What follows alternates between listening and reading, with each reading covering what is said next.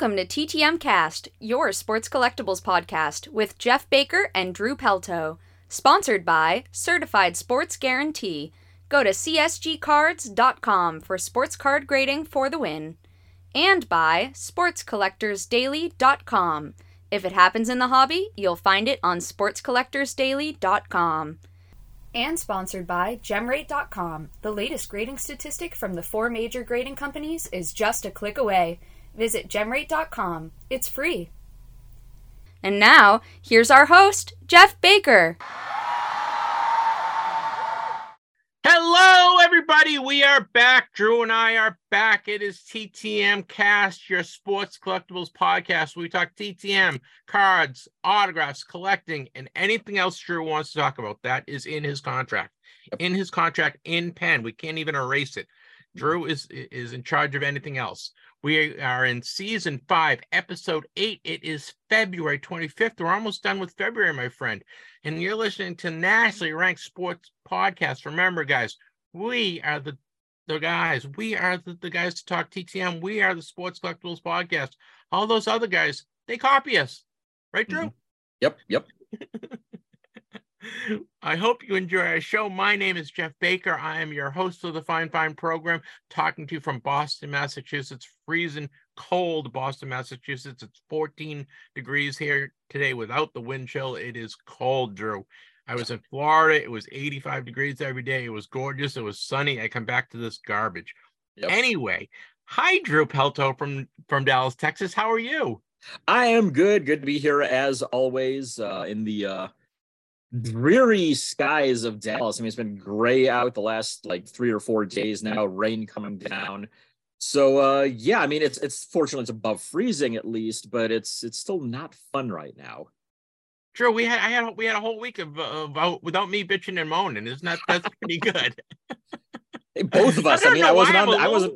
I'm a little snarly today. Like it, it must be this cold, or I don't know. I had a I got a doctor's appointment yesterday. They poked and prodded me, and just like, oh, this is just, I got to get in a good mood here and talk some talk some cards because cards and collecting and TTM is mm-hmm. fun, and that's what we're going to do today. We're going to have a we have a really fun show for you. I just want to remind everyone of our show, our new show that we've been running every Wednesday. It's called TTM Cast 101, and it features interviews, interviews from people so uh, former athletes, hobby people, authors, just kind of anyone we that we find interesting. And this week we had Swen Nater on, so make sure you make sure you listen to my interview with Swen Nater. Of course, Swen Nater played in the ABA and the NBA, and he was a uh, played in the UCLA for two years and national champion. Uh, and, and, he's a great TTMer. He's a great signer through the middle. So make sure you, you listen to our my interview with Swen Nater next Wednesday. I have Ezra Ezra Levine to come on from collectable.com. And Ezra Levine is going to school us because we're Drew and I are not that smart and we can't understand all this this cool stuff that Ezra is doing. He also has the um, Mint Collective, which is coming up in at the end of March, and we're going to talk a little about that. So that is that's next Wednesday. This week uh, we have all sorts of fun stuff. I uh, just I picked up a box of uh, if you listen to the TTM Cast one on one the other day on Wednesday, I heard I talked a little about it. I picked up a Series One box, 2023 Series One Topps box, a hobby box that got got in Florida. It was I think I paid ninety nine dollars for it. I think it's like yeah, about eighty nine dollars if you can find it at the right place. I went to a, a card store. There, there weren't many card stores in the Fort Myers area, so my wife was nice enough to take me to a card store, and we uh, we uh, I got a, hobby box. Um, I got one autograph, a couple. No, I got a number card. I got some all uh, basically all the rookies. Uh, I like the look. I like I look. I like the look. Have you seen uh, the series one in, in your hand yet, Drew? Have you held any? I haven't yet bought any. I'm probably going to check that out here pretty soon, though. I might. Uh, I know I've got some errands to run, so I might see if I can duck into Walmart or Target and grab a blaster or something like that. But everything I've seen online, I like the design. It, I think they. Uh, I like that they actually listened to collectors' criticisms when the first previews came out and adjusted accordingly. I mean, that's something that I'm not sure that Topps would have done before Fanatics came into the fold. So uh, glad they did that, and yeah, I like what I see so far, at least. Yeah, I mean, I heard that they've printed over a million of each card of the base mm-hmm. cards and um you know, I like the designs. I I like some of the inserts. I love the ace aces cards. I don't know if you've seen those. They they look like playing cards with the ace, the ace. And I got I got a Carlos Rodon ace card, and I think that might be a cool subset to collect and eventually get autographed because it, it's a really nice looking set. Um, you know, I love I love Topps Series One. I I don't think I'm going to buy any more more of my. You know, I'll probably just buy the set when it comes out. Yeah. Um, but it it, it is you know, because I, I got primarily all all the every every one of the rookies that that I wanted, and I don't know. It's I, I give it a thumb. I guess I give it a thumbs up. Cool. I give it a th- I, I give it a thumbs up. Um, how was your week? Oh man, it's been eventful. So uh anybody who follows me on uh, Twitter and uh, Facebook and uh, Instagram and all that probably saw number one that I picked up a Roberto Alomar that I needed for my uh, Diamond Kings project. So got that knocked out and at a very affordable price as well. So happy to add that one in. Um, and yeah, I no longer have a band, which is oh no. is So weird. Drew, Drew, wait, we our, our intro music is the collector's item now. Yeah, pretty much. That is a one of a kind right there. I mean, that's uh, yeah.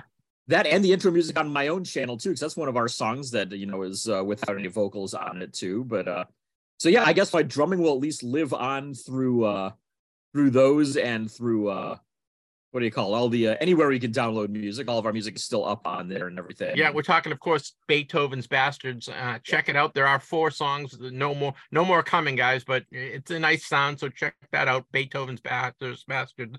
Anyway, you can buy music, right, Drew? Exactly. Yeah, we're on all the streaming services and everything, YouTube and uh, Spotify and all those kinds of things. But so yeah, I'm a musical free agent once again. So uh, if there's anybody in the Dallas area listening to this who knows somebody who needs a multi instrumentalist, hey, have them get with me because I mean, I play drums best, but I don't own my own set. So if you have a drum set and you just need somebody to play it, hey, how's it going? I'm your guy. You know, send them my way. Um, I can do rhythm guitar. I'm not quite as good on stuff like lead guitar and bass. Uh, play a little bit of mandolin, keyboards. Don't put me on lead vocals. I don't do that very well. Backing vocals I can handle, but yeah, get with me. And if you need a musician, because hey, how's it going? I'm here and I'm still looking for something because boy, that ended crazily. So yeah. I'm sorry to hear that. And I know you you hit the uh, XFL. We talked about that the other day, but why don't you let people know about that? Yeah, went to the uh, game between the Arlington Renegades and the Vegas Vipers. Uh, I was hoping to graph it a little bit. I brought some cards with me. Rod Woodson was the big one that I needed because I've got one of his rookie cards.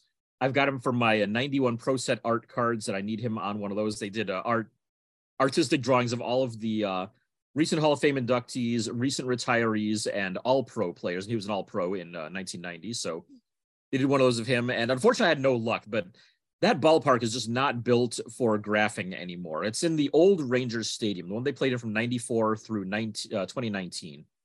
And it used to be great because you could go right down the third baseline there and you're right at field level. Well, they gated, they roped off like all of the sections that were closest to the field, which is weird. Number one Oh, on the first base side. bad. Yeah. And then on uh, the third base side, they've completely taken it out so they can have access to the visitors' locker room easier and a little bit of space behind the uh, end zone. So I tried to get as close as I could there. And I mean, I could have tossed my book down to a player if they had said, oh, hey, yeah, sure, I'll sign for you. But Woodson, I was able to see him when he was coming back in after warmups, and he kind of gave this look like, yeah, hey, I got to go in. So I couldn't get him there. There was only like 20 minutes till game time at that point. So I figure, okay, well, I at least know what he looks like and where he's coming in and out. I can try him after the game. Well, the problem was that Vegas went into halftime up 14 to 3 and lost 22 to 20. Yeah, so they weren't happy. He was in no, I mean, the, the, what kind of sucks though is that there are a few players who came up who had family there, and the players themselves just like jumped right over and came up into the stands there to meet, to see their families and stuff and take pictures and all that. And I'm like, uh, yeah, um, could somebody get Rod Woodson for me, please? But yeah, he's, uh, had no luck on him post game at all. He just like he didn't even look up when I was uh, yelling out for him. But I did see. I do know. I mean, they practice here in uh, the Dallas area midweek. All the teams practice here in Dallas, then fly out to their home stadium for their game or whatever stadium they're playing at that week. So uh, it's kind of a weird setup for that. So It is, isn't All- it? Because then they have to put up all these players and pay pay them places to live and pay food and all that other stuff, right? yeah, they're all staying in uh, hotels here in the area.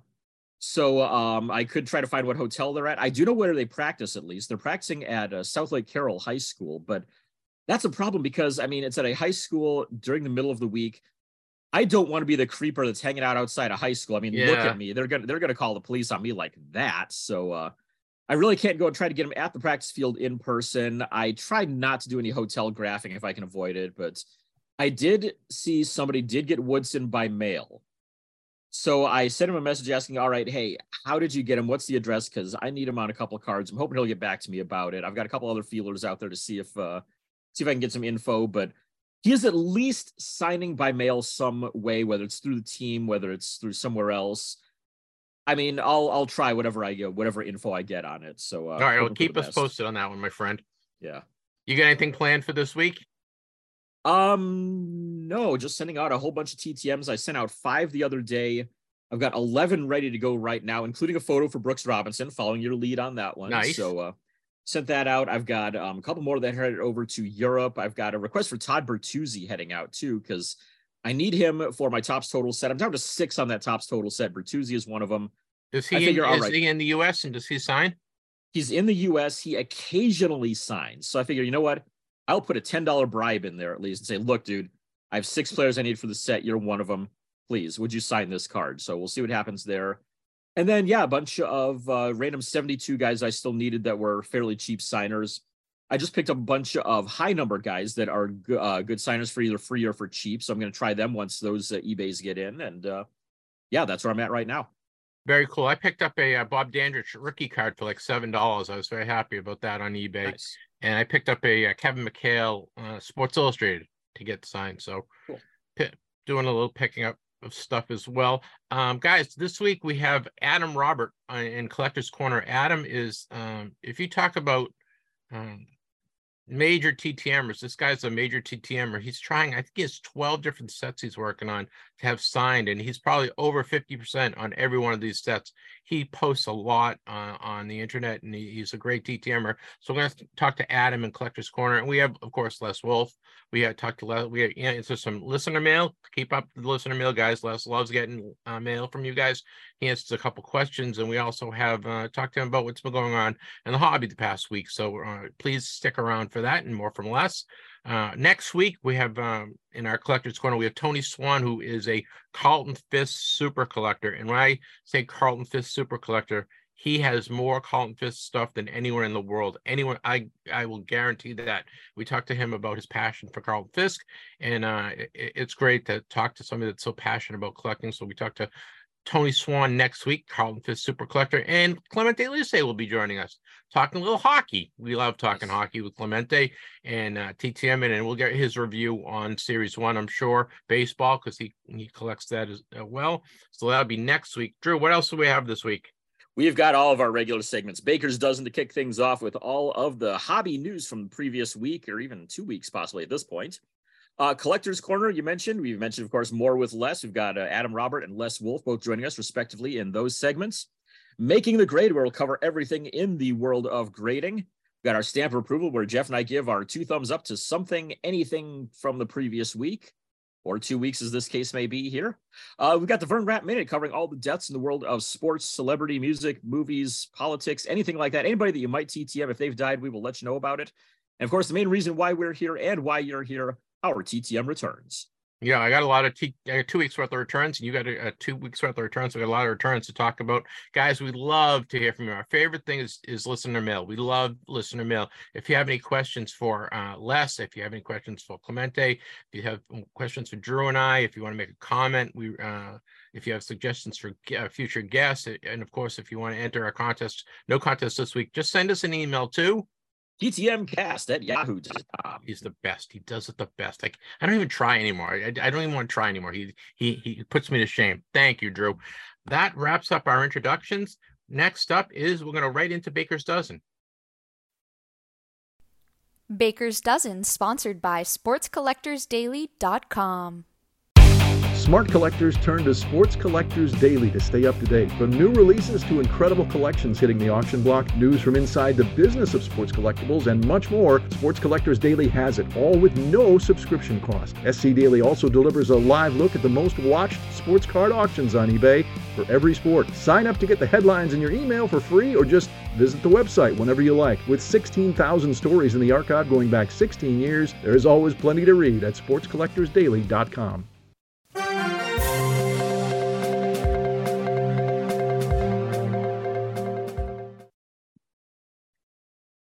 Baker's Dozen is a news summary what's been going on in the hobby. Uh, we didn't have a show last week, so this is it's kind of a compilation of the, the last two weeks, mo- mostly this past week.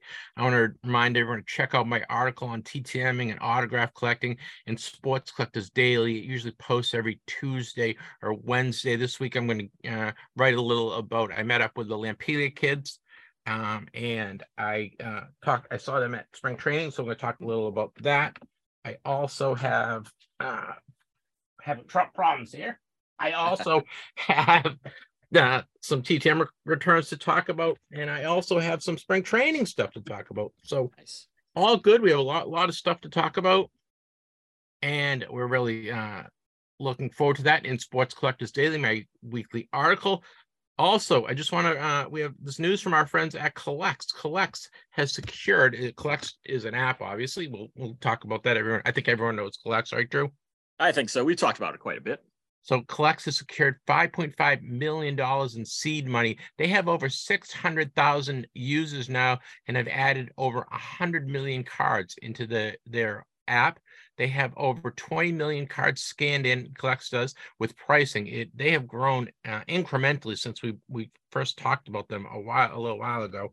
And uh, we're gonna have we're gonna have our uh, hopefully we will have Ted Mann from CollX on in a, week or so to talk to him about what's been going on at CollX. So uh, that is very, very cool. Uh, Drew, uh, we got some auction news to report. We do indeed. Yes, saw a uh, big LeBron card go for big money. The 0304 Upper Deck Exquisite LeBron rookie patch auto graded at a PSA 10. Went up for auction with PWCC this past week. $504,000 on that one. So over a half million for that particular card. I mean, anytime you can get a rookie year LeBron anything, it's going to go for some pretty good money. And I mean, when you put Upper Deck Exquisite along with that, that's just going to make it go even higher. So, uh, really cool stuff right there. Also, saw a 2017 National Treasures Red NFL Shield one of one Patrick Mahomes rookie card go at auction. $312,000 on that.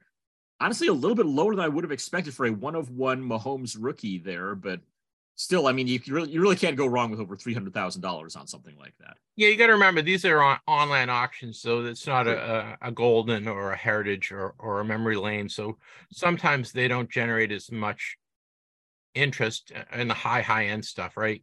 Right, right. So, guys, I, I just want to congratulate our friend Tim. Tim at Signatures of Soldiers. They do uh, yeoman's work, and uh, they have hit, hit two hundred nineteen thousand two hundred fifty-seven dollars earned for wounded uh, veterans and homeless veterans. So, uh, check out Signatures for Soldiers, um, and if you can, they have all sorts of stuff that's for sale. All the money goes to help out um, veterans, wounded veterans, and homeless veterans.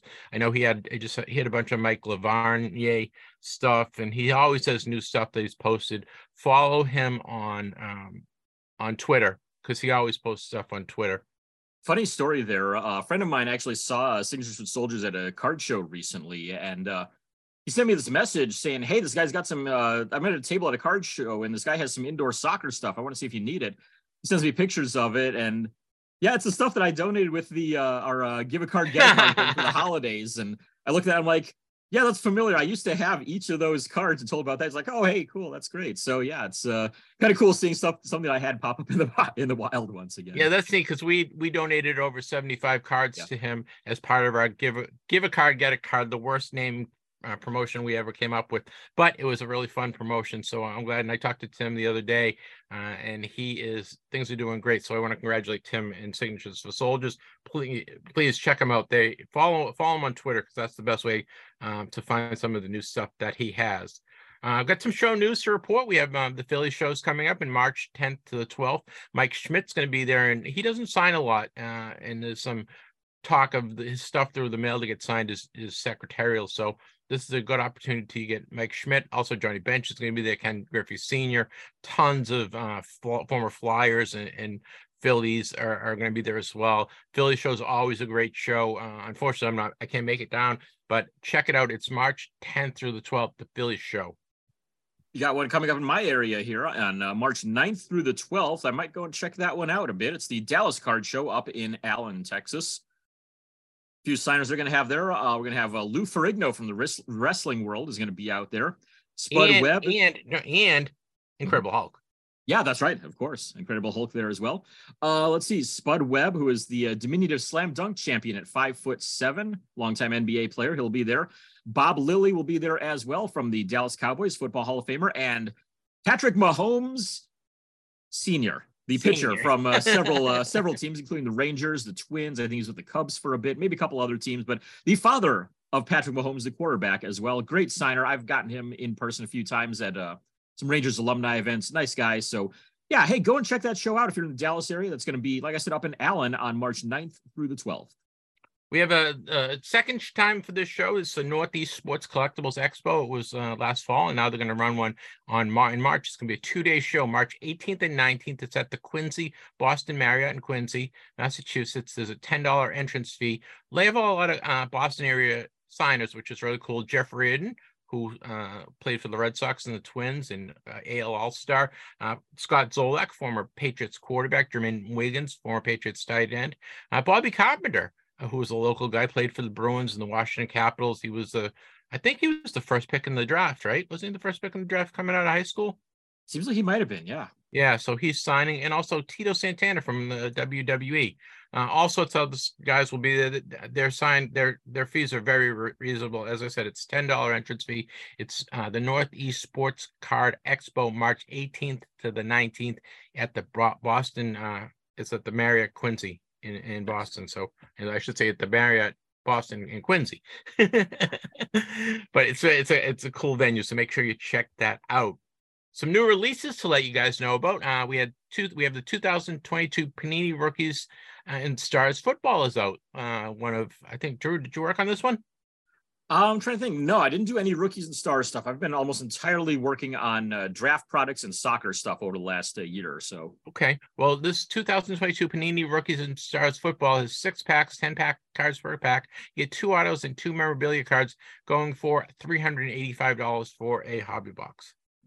I've got a, uh Bowman football offering. Bowman Chrome University football for 2022 is coming out. Has all of the uh, last year's draft picks, I believe, in college uniforms, or might be even this year's college players in them. But either way, 24 packs, four cards per pack, two autographs per box. That'll run you about $135 per box. We have a high-end uh, release from Upper Deck. This is 2020 21. So 2020 21. So this is what two years ago now, right, Drew? Yeah. Uh, Upper Deck, it's called the Cup Hockey. There's one pack of six cards. They're all autographs and inserts. There's four autos and two insert memorabilia printing plate cards. Uh, high-end product is going for fifteen hundred dollars. Got uh, some Panini Elite Extra Edition Baseball coming out. That's one I always look forward to every year. Gets a lot of uh, prospects that come out of that one. Get five packs per box, five cards per pack, and in there you're going to see eight autographs and two memorabilia cards. $120, not too bad a price tag right there, considering all those autographs you're going to be getting. And here's a really inexpensive uh, release from Topps that, came out this week. It's 2022 Topps Chrome Sonic Light. It's a baseball, uh, 16 packs, four cards per pack. It's only $80 for, for a box, and I've seen some as low as $75. So check it out 2022 Topps Chrome Sonic Elite Baseball, 16 packs, four cards for about 80 bucks. Well, Drew, I think that wraps up Baker's Dozen. We have a lot of stuff to talk about. A lot, a lot of new releases coming from from the card companies.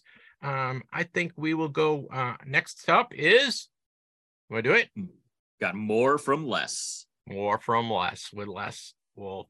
Uh, we talked to Les Wolf about uh, some listener mail, some hot hot hobby talk topics, and as I said, Drew, what do we do? We just serve it up to Les, and he he just goes right. Yep. Tee it up and he'll knock that thing. I mean, we're talking, you know, 500 foot homer there off of anything we give him. So please enjoy my time with Les Wolf. And now it's time for more from Les with hobby legend Les Wolf. CSG has new lower prices for 2023. That's right, CSG has new lower prices on its most popular tiers, while continuing to offer top of the line service and the best slabs in the industry. With CSG's expertise, slabs, and pricing collectors will love, now is the time to submit your sports cards. See the CSG difference and submit your cards today. Go to csgcards.com to submit your cards for quick turnaround times and the best prices in the hobby. Save $10 off a yearly membership to CSG with code TTMcast. Get your favorite cards into the industry's best holder for even less. Save $10 off your membership with code TTMcast at csgcards.com. All right, you ready, my friend? Yes, yes, sir. All right, guys, it's that time again. My favorite segment. We haven't talked, spoken to the the expert, the legend, the the man, the man that knows more about autographs than anyone in the world. I'm talking, of course, Les Wolf, who is from Les Wolf Sports LLC. We talked to him about what's happening in the autograph world and talk about collectible world. And we got a couple of weeks to catch up on Les. So welcome. Hey, nice to see you. Good to see you as well, my friend. Well, I just got back from Florida. My wife took me to spring training. And I know you haven't been there.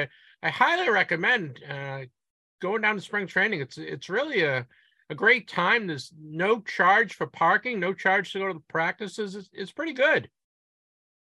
That's good. And you get to escape, escape the cold. We've had a very mild winter. I can't complain about that one this year. No, I still hate winters. You do you have snow today? We're getting snow today. Not good. I haven't seen any snow yet, but hopefully not. Very good. Well, I was lucky. I, we went to the Red Sox a couple, two times, and we went to the Twins a couple times. We were in Fort Myers, and I got to get Pedro or Martinez autograph. He was very nice. He he stayed for about a half hour signing autographs for everyone. He was he was uh very very uh approachable and, and was talking with all the fans and signing everything. He was a, a great guy. Had had you met Pedro before? Yeah, I met him at a, a book signing when he had his book signing. He was a very, very good, very good signer, very nice guy, very personable. No, it was nice to see. He wasn't rushing through autographs like sometimes the guys do. You know, he was taking. He he was. You could really see he was uh, signing his name really nice. I saw a couple guys. People got uh, balls signed by him. I happen to have a, a card yeah, of his. He has a nice handwriting. I got to give him give him that. Yeah, he was very good. And then also the um I saw Carlos Correa at the Twins. He was he was uh, not as approachable, but he was still signing, and he was he was um he was pretty cordial, which I was surprised. I got hit. I got him on a ball in a in a card.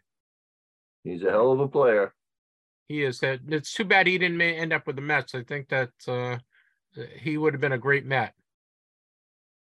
Hey, we'll never know, but you know, I had a similar foot injury that he did, but I broke my heel so I, you know, it after a while you do feel it, but I'm sure you know at the level that he's at that it, it probably would have hurt him towards the end of his contract.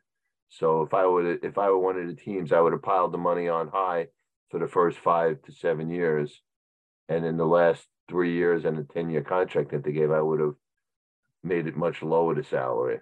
Yeah, what was he? Is he like like 27 or 28? Is he yeah, it was like a ten year Met. There was a ten year contract with the Mets and the uh was it the the Giants, right? Yeah. Yeah. How you been doing with TTMs? You got any TTM requests out there? Well, you know what? I, I every now and then I, I I look for you know I look for one thing, I find something else. I find I have a whole bunch of 1991 Corvette card set, and in there there's a bunch of Mario Andretti cards. So I just said, "What the hell? You know, what am I doing them?" So I took one of each card, couple of each card that are uh, pictured Mario Andretti, and I just sent a bunch to him. I told him keep all the duplicates and sign all the singles. So that's what we did. So we mailed to Mario Andretti. Have they? Did you get him back yet? I just mailed it to him this week. Okay. How, how about anything else? You got anything else out there? Do I have anything else out there? Uh, I don't think so. You're slacking think... Les. You're slacking in your old age. I, you know, it depends. When I usually need guys for sets and stuff, I send stuff out, but I haven't sent that much stuff out in a while. You got any upcoming shows that you're going to be exhibiting at? Uh, yeah, I'm actually going to be at the uh, Jimmy Ryan Hofstra show. Jimmy, Jimmy will be doing the national, I think, this year or next year will be in charge of the national. Him and Joe Drellick, a good whole bunch of good guys. Uh, Jimmy runs an gr- excellent show. To anybody that's never done any of his shows, and I look forward to that. What's the dates of that show? Uh, uh, April 14, 15, 16. Really, you, think you, this you is coming to. Boston for the Rich Altman show or no? Nah, nah. As I'm getting older, I find that uh, you know, it gets harder and harder for me to schlep the stuff, pack the stuff, display the stuff, pack the stuff, then unpack the stuff. So you know, I'm not a spring chicken anymore. This is my big year. uh, You know, God willing, I make it to 70, and it'll be 64 years of collecting and buying and selling. So it takes its toll after a while. you got anything? Uh, get anything special planned for the National this year in Chicago?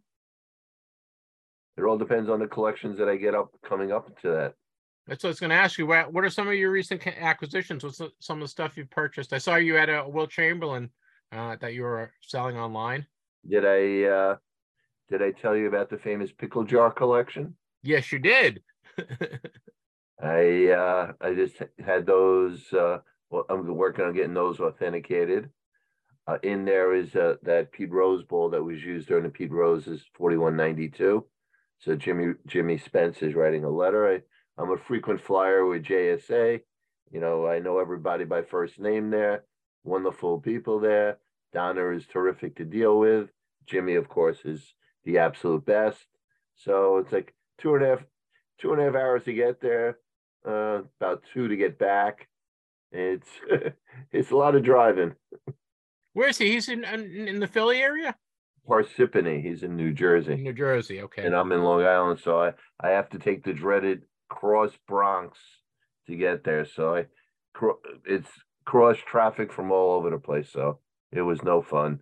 Well, he's been collecting almost as long as you have, hasn't he? I think he's collecting longer. His father started. I remember he grandfather, his father had a huge collection.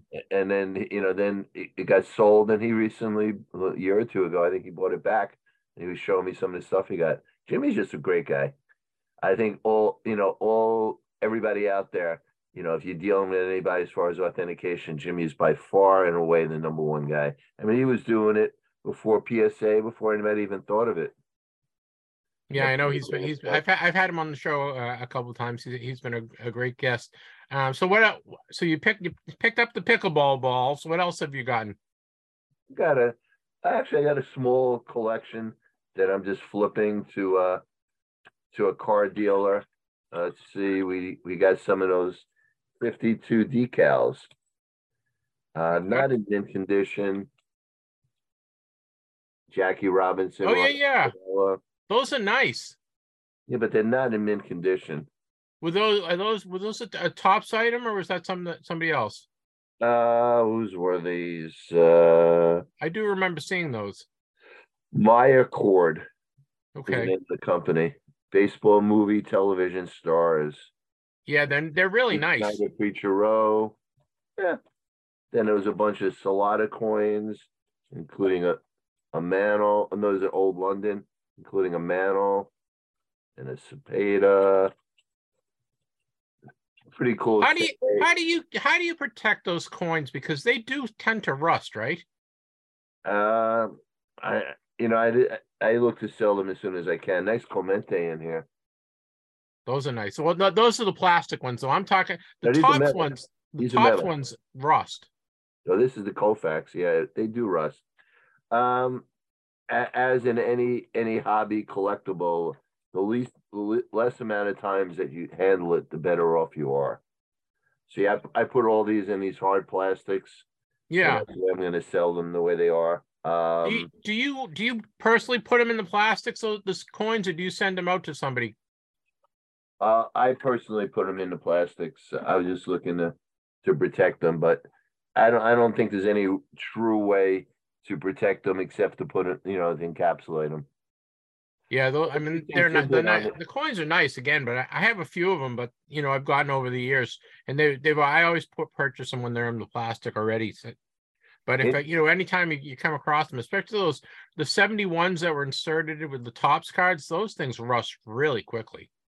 well interesting tidbit uh, on the uh, on the coin you know the encapsulation of in general did you know that when you put stuff in those encapsulations number one they're not uv protected number two they're not protected against water? Yeah, I mean you're you're talking any of the grading companies, including PSA every one, and every one of them yeah. Maybe one So- day they'll they'll they'll you know they'll realize that they they got to somehow completely seal it and to UV put UV plastic on it. Yeah, I'm surprised they haven't gotten to that far. It must just be a cost thing, you would think. Uh, it should it should not matter the the cost. It should matter that they do it. No, I, I agree.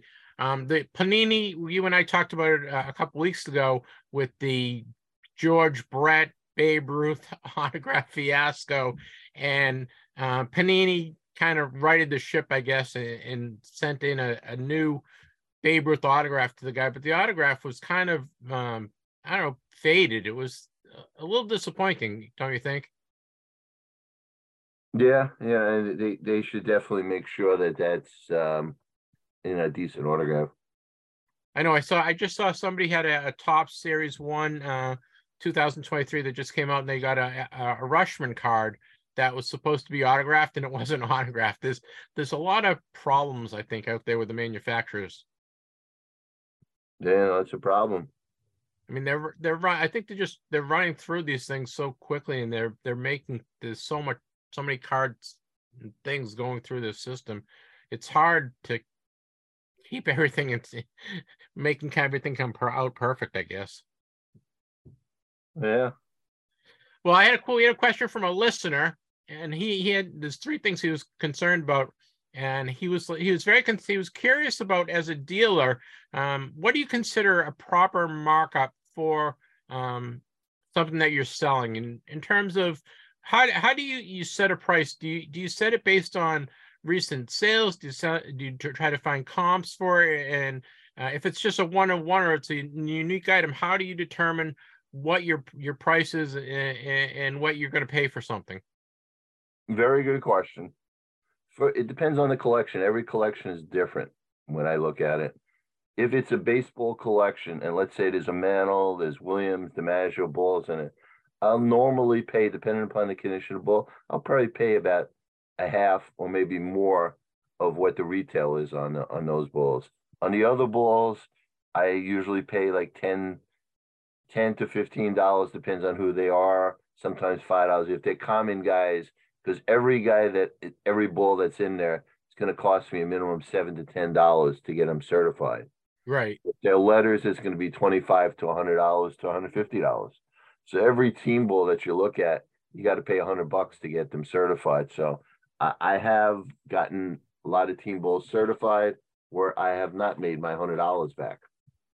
So uh, and normally, like I said, it depends on the collection. If there's some decent stuff in there, if there's stuff that I really need or or have clients for, I'll pay pretty strong on that. I mean, if there's like uh, a Babe Ruth in there, you know, depends on what it's on a photo. I mean, I've recently paid as much as eight thousand for an eight by ten that I have in my inventory, and I have it out at twelve, but I'd probably take ten for it.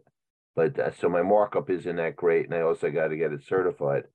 Uh, but certain things, the lower end stuff, uh, if it's a big card collection and there's no real stars in there, I, I usually just bundle it together and figure out what I, you know, what I need to uh, be into it to make money. And another another thing with those kind of collections that the average person like you or anybody that's a collector, you know, when they think they're selling them, that they don't realize that the average collection that I buy, it usually takes me at minimum a year to two years to make my money back. Yeah, I was going to ask you that because uh, you know you you just you put purchase all those balls that, that you just purchased, but you had to get them out, send them out to get certified, and you had to get letters of authenticity or or whatever. Um, you know, sorry, It's all right. you I mean, got there's, a, wait- there's a wait time also between. I mean, like, like I'm still waiting on all the letters that Jimmy's got to write up for all those baseballs that I have. There was 65 baseballs, so for five of them come back no good. Some some key ones in there. So you know that's another thing you got to factor in. You know the you know what's good and what's not. And sometimes on that you make mistakes. You know sometimes you think it's vintage, it's not. Sometimes you think it's authentic and it's not. So people got to realize. Um, there's not too many dealers like myself out there that specialize mainly in autographs. And usually I try to pay pretty fair. certain ti- certain times I'll overpay, certain times I'll pay a little under the market because I don't think that item is going to sell that fast.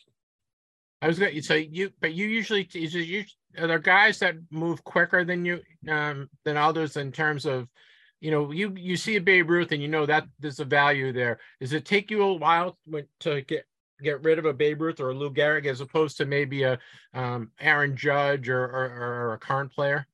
Yeah, the, the the higher the ticket item, usually the harder to, unless you price it really, really low, yeah, it is harder to sell. Yeah, I mean you have some cool stuff that Sandy Koufax uniform and you know also Right. also also cool stuff. How long have you been holding holding on to that stuff before you you flip something like that? That's that's already, I think, at two years and now already. I've had that. Yeah.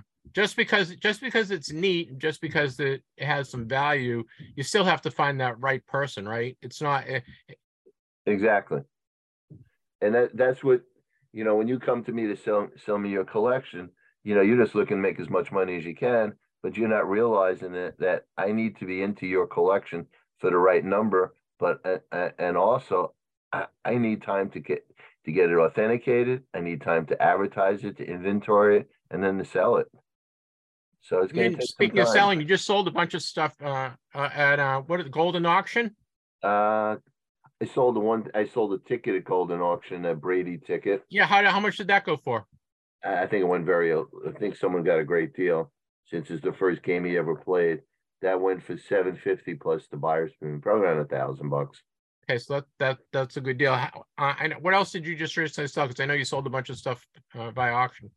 Uh, Hunt Auctions uh, did pretty well with them. Uh, I sold my uh, 500 home runs card set signed with a Ruth cut on there.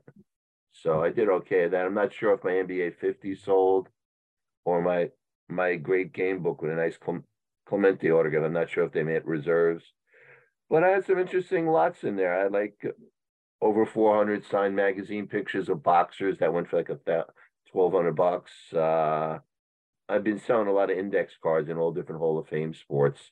So, on- you know, on an average, they've done fairly well. And, you know, I don't mind if dealers are buying them out of there because I've got just so much stuff. Like people wouldn't believe, like the Hall of Fame plaque cards, I must have 3,500 of them signed. And, and the, the problem with those is the older guys, you can't sell that well, but the newer guys, you know, it costs you a fortune to get them signed. Like a Jeter is going to cost five to eight hundred dollars to get it signed. I still don't have one in my collection. So Yeah, and- it's it's kind of crazy because that the guys now, newer guys, they know the value of it, right? And back then, th- there was there was no value per se. So, but um, obviously, they're, they're not around signing anymore. So it's kind of a catch twenty two. Do you have every Hall Hall of Fame card signed, basically? right now, I have everyone except for the two, a couple of new guys, and I don't have a Jeter yet. Very, very, very cool. Well, speaking with Les Wolf from Les Wolf Sports LLC, you can go to leswolfsportsllc.com to check out all his stuff. He has all sorts of cool of items uh, up for sale, including a uh, Wilt Chamberlain autograph. How did you get that uh, in your possession? Another collection. And if anybody out there is looking to sell their collection, probably the biggest thing that they can do to help themselves and to help me is to make an actual list of what they have and send it to me, and I'm happy to evaluate them. I mean, I find a lot of times people want to get their collections appraised. I tell them what it's going to cost. I say, you looking to sell it or you want to insure it? More often than most people want to sell it. So I tell them, listen, I'll pay you a fair price for it if you want to sell it to me. If you want to appraise it, I charge an hourly fee and let me take a look. And most of the time I look at the collections and I say, listen, you know, I can spend your money very easily, but I don't think you should get this appraised because it's going to cost you more than what I think you're going to get for the collection.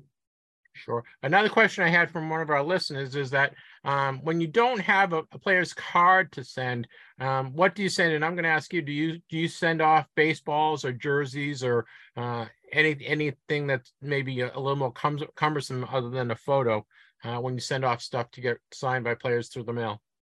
Um, usually I'm sending a photo of some sort or something that I need signed, and I always try to include some index cards. Have you got do you get any pushback from players that, that they won't sign something when when you send it off to them? Um, I, like I said before, I don't send out as much as I have in the past. So normally, no. And normally, when I send photos, if it's like a new Hall of Famer or something like that, I'll send them one. Say, listen, here, keep this for yourself. Yeah, keep one of these photos for yourself. Speaking of new Hall of Famers, have- did you send uh, anything off to any of the new football Hall of Famers? No, I have not. Joe Klecko's one of your guys, no? Fleck, I'll wait till I see him. What a wonderful guy. Should have been in the Hall of Fame years ago. and who? Uh, um, who else? Uh, Ken Ken Riley's passed. Uh, Riley's passed away, right? And who else do we have? There was one other guy. Oh, um, Darrelle Revis. Cordell, uh, uh, Coryell, Don Coryell is no longer with us. Right. Air Coryell. Yeah, is Revis a good guy to uh, signing? Most you know, most of the most of the Jets, because you know, you have to suffer being a Jet fan and being a Jet player. They're good signers. And I think I think if the Jets are smart, they do sign David Carr. I, you know what? He's talented. I think he's, I think he's better in the long run than uh, Rodgers, don't you? Rodgers is by far and away the best quarterback that would be available. But do you want somebody you got to trade first round picks for a guy if at most may play two years? Right, and he wants like forty million a year or something. Well, Carr isn't that cheap either. Yeah, but you know he's not coming in at forty million, maybe twenty. No, That's, the don't pri- think. that's the price of a starting quarterback in the NFL nowadays. Yeah, I think he got. I think we, we should have been raising quarterbacks instead of. All right, Les. If you if you if you had to recommend uh, a hot player, an autograph, someone should should go after in the next six months that they should add to their collection, who would you recommend? in what sport? Any sport. Um, I like the guy in on the uh, Timberwolves. And uh, what's his name? Uh, Andrew uh, Edwards, Edwards. Yeah, Anthony Edwards. Yeah, Anthony Edwards. Okay. I think he. I think he's. I, I listened to an interview of him, and I like the way he comes across. He's increased his average over the last few years, and he's not going to stop until he becomes the best player in the NBA. So I think he's a very, very, very good um, person. That guy, uh, Victor, I don't know how to pronounce his name. The guy guy's going to be the number one pick to the NBA. He's got outstanding skills. Kamaya, Kamaya, I forget how to pro- how to pronounce it. Um, I think he's going to be a real stud. Um, How about baseball? Anyone in baseball? Jasson Dominguez at a, for a while, I thought he was going to be like a super super duper star, but he, you know, I think he's getting buried in the Yankees system. How I, about how about Volpe? um, my question would be is, okay, you have three guys, three shortstops, Yankees in the minors, uh, Peraza, uh, Cabrera, and Volpe. Cabrera is probably going to be a utility player. Peraza is probably the better hitter. Volpe may have more power. I, I think if Volpe doesn't make the major leagues this year, you have Peraza probably going to be the starting shortstop. So I'd say probably Peraza, Kiner-Falefa. Um, he, you know, nice player, very very clutch hitter, but unfortunately he choked in the playoffs. So I, I think I, I think I would start Peraza, have Kiner-Falefa as a backup, or maybe even trade him. And then I get then I got the question to you is uh, who's the Red Sox shortstop going to be? Story? No, no. Story's hurt. He's he hurt his elbow, so they're gonna he's gonna be out. I think they're gonna play uh, Kiki Hernandez. I think he's gonna be their shortstop for the beginning of the season anyway. And uh, you know they're waiting for Marcelo Mayer to come aboard, and uh, I think he's probably two years away. So uh, that's why they don't want to sign anybody. Yeah, and I and I'd always I'd look to all the teams uh rookies from last year and and then see which ones had good statistics and things that might make it uh because you never know there's always somebody that comes up from somewhere. Know who I like is Torkelson from the Tigers. I think he didn't have a great year last year, but I think he's going to have a, a really really big year this year. Mhm. That's possible. All right, bud. Les Wolf, go to Les Wolf Sports LLC for all your autograph stuff. He has so much cool stuff. You didn't tell me how you got the uh how you picked up that Chamberlain. Was it did it's, It was in it's a big really collection. piece. It was in a big collection. The book, you mean? Yeah. Oh, that that was in a book, a big collection. I've got that for years. It's one of my favorite books. If you ever, you know, Wilt uh, Wilton is ten thousand women that he supposedly slept with. Great stories. I mean, some of these guys, you know, just the stories behind how they got to where they are and their stardom. You just got, you know, you know, it's one thing to uh to admire and idolize an athlete, but when you read their real story, what's behind them, uh, to see how they achieve what they did, you know, it's pretty amazing. What's your what are you reading now? You reading you got any uh, books you want to recommend? Um, no, no, not really. Uh, I don't read as much as I used to because I have too many books. Period. Um, I, I try to watch movies more now, and you know, and, and teach me more about the athlete's uh, background. Yeah, I just watched The Irishman with Robert De Niro and Joe Pesci and, and uh, all, uh, all Al Pacino. Great Whose story movie. was that?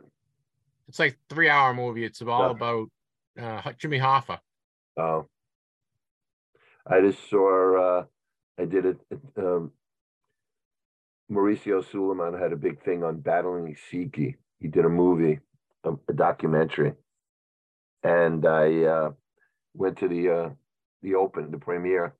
Very, very interesting story. If you want to read, you want to read about someone very interesting, check out Battling Siki, S I K I.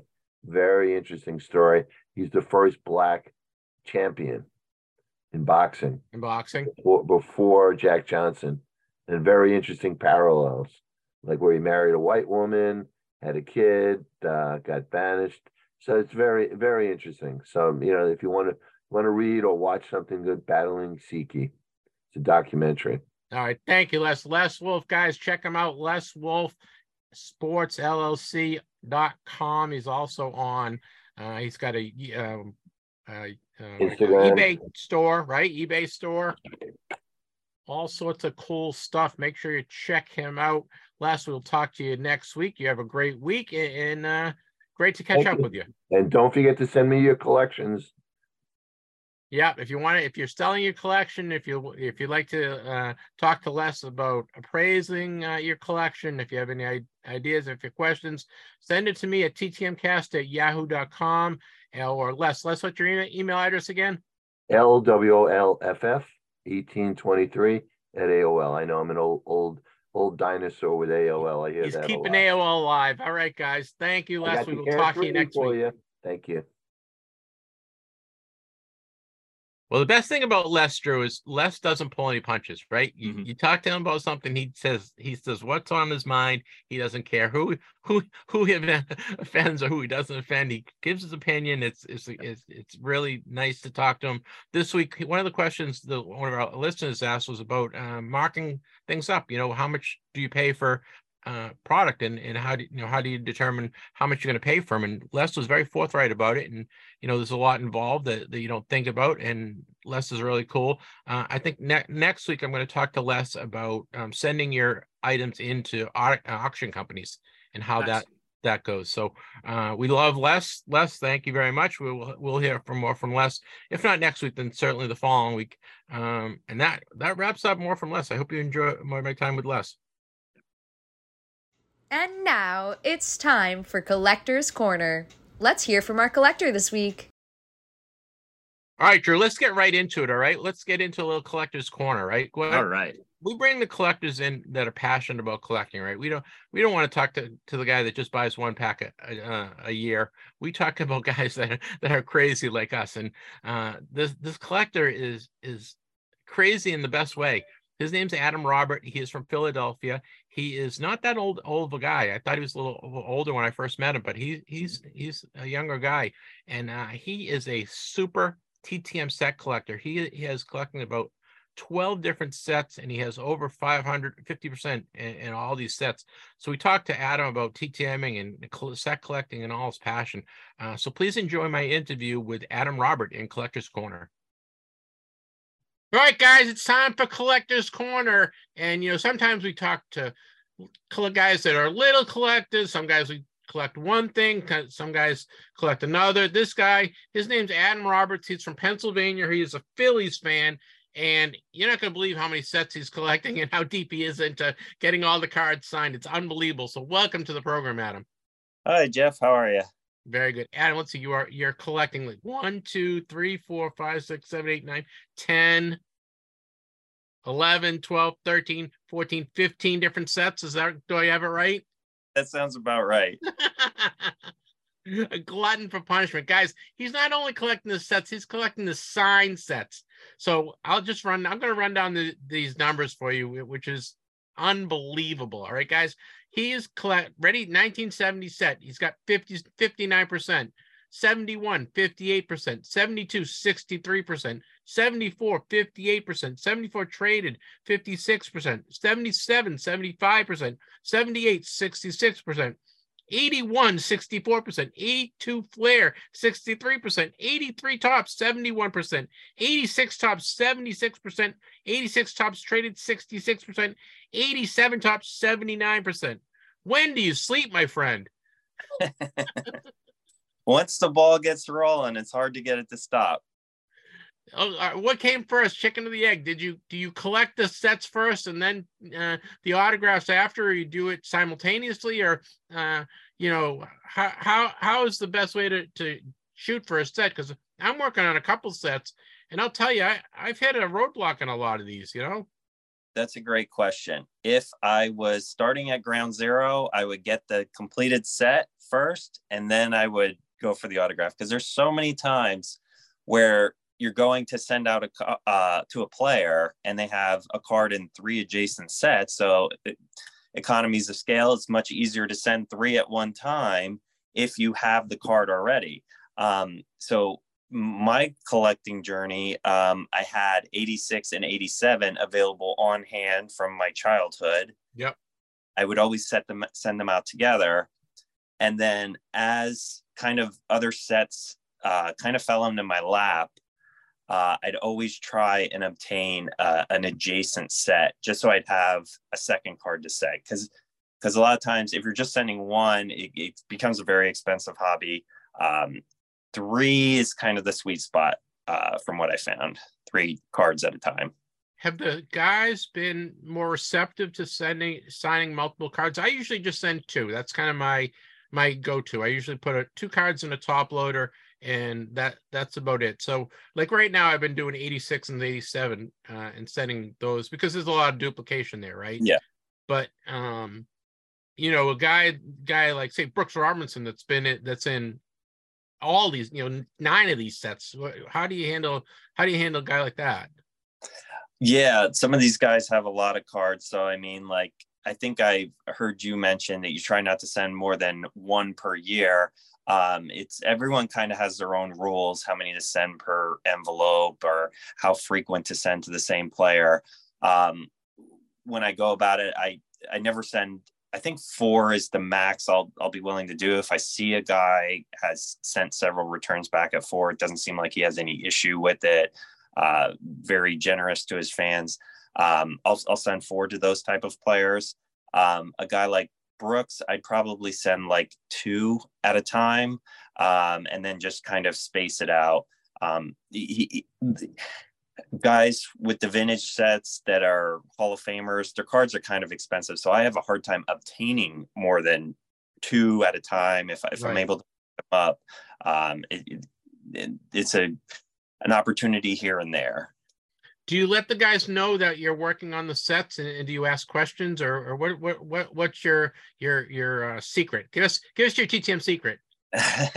so uh, I'd say my letters all have like the same core uh, structure around them. I thank them for their time. I let them know that I'm collecting and that uh, I am interested in autographs. I make one or two small comments that I admire them for some trait, and then I uh, ask them a question. Uh, what do they think of uh, the game today, or uh, who influenced their career? Kind of, I, I, have like maybe ten questions that I kind of rotate in and out, um, and I try and keep it relatively short, maybe like ten sentences on a three by five index card um, which also dubs as a um, protection for the cards while they're in transit. Okay. Do you put in a top loader? Yeah, the card saver. Um, Mhm. The uh, the the when I Penny first sleeve or a top loader? uh the card saver uh top loaders Okay. they're they're more flexible so they Yeah. go through the sorting machines a little easier um when i first so so when i first started collecting i went to facebook groups and they said the players don't like to take the cards out of the top loaders and they even suggested taping the card to the top of the top loader so it has the protection on the back um, but then it still kind of stay in place and I don't know why. I, but the first few I did, I listened to that advice, and the cards would. I, I even used Scotch tape. The very first few I sent were taped on top of a. a, a thick Yeah, you learn you learn very quickly. That's not the way to go. No, so over time, I the best method for me is I put all the cards. So if it's three cards into one, I think it's card saver two, is the wider ones that they could grab out the Yeah. the play, remove the cards easy and put them in easily, um, and then two index cards um, on the outer side of the card saver is my technique. and how many requests are you doing a month? Um, it really varies. Um, if I'm really churning them out, I could do a hundred in a month. Um, but there's Are you handwriting all you're handwriting everything, right? Yeah, yeah. I, I don't know. I feel like if you don't, it's I I don't think players really a lot of them probably don't even care, but I feel like there's a personal aspect to writing an individual letter. And then they know you're not just like copying and pasting that they cut. You you definitely had to put the effort into writing an original uh letter to them because I think some of these guys get a little upset with the whole TTM industry and the fact that selling does go on and I think they can become a little cynical to the hobby. Uh, so that at least proves that the, the person writing the request is genuinely uh, taking time to connect with them. What are some of the unique interactions you've had with with uh, former athletes? I know because you you know you're doing so many, so uh, I'm sure there's some kind of cool interactions or even some interactions that that you, you step back and said, "Oh, I really probably did did did that didn't do that the best way for this guy."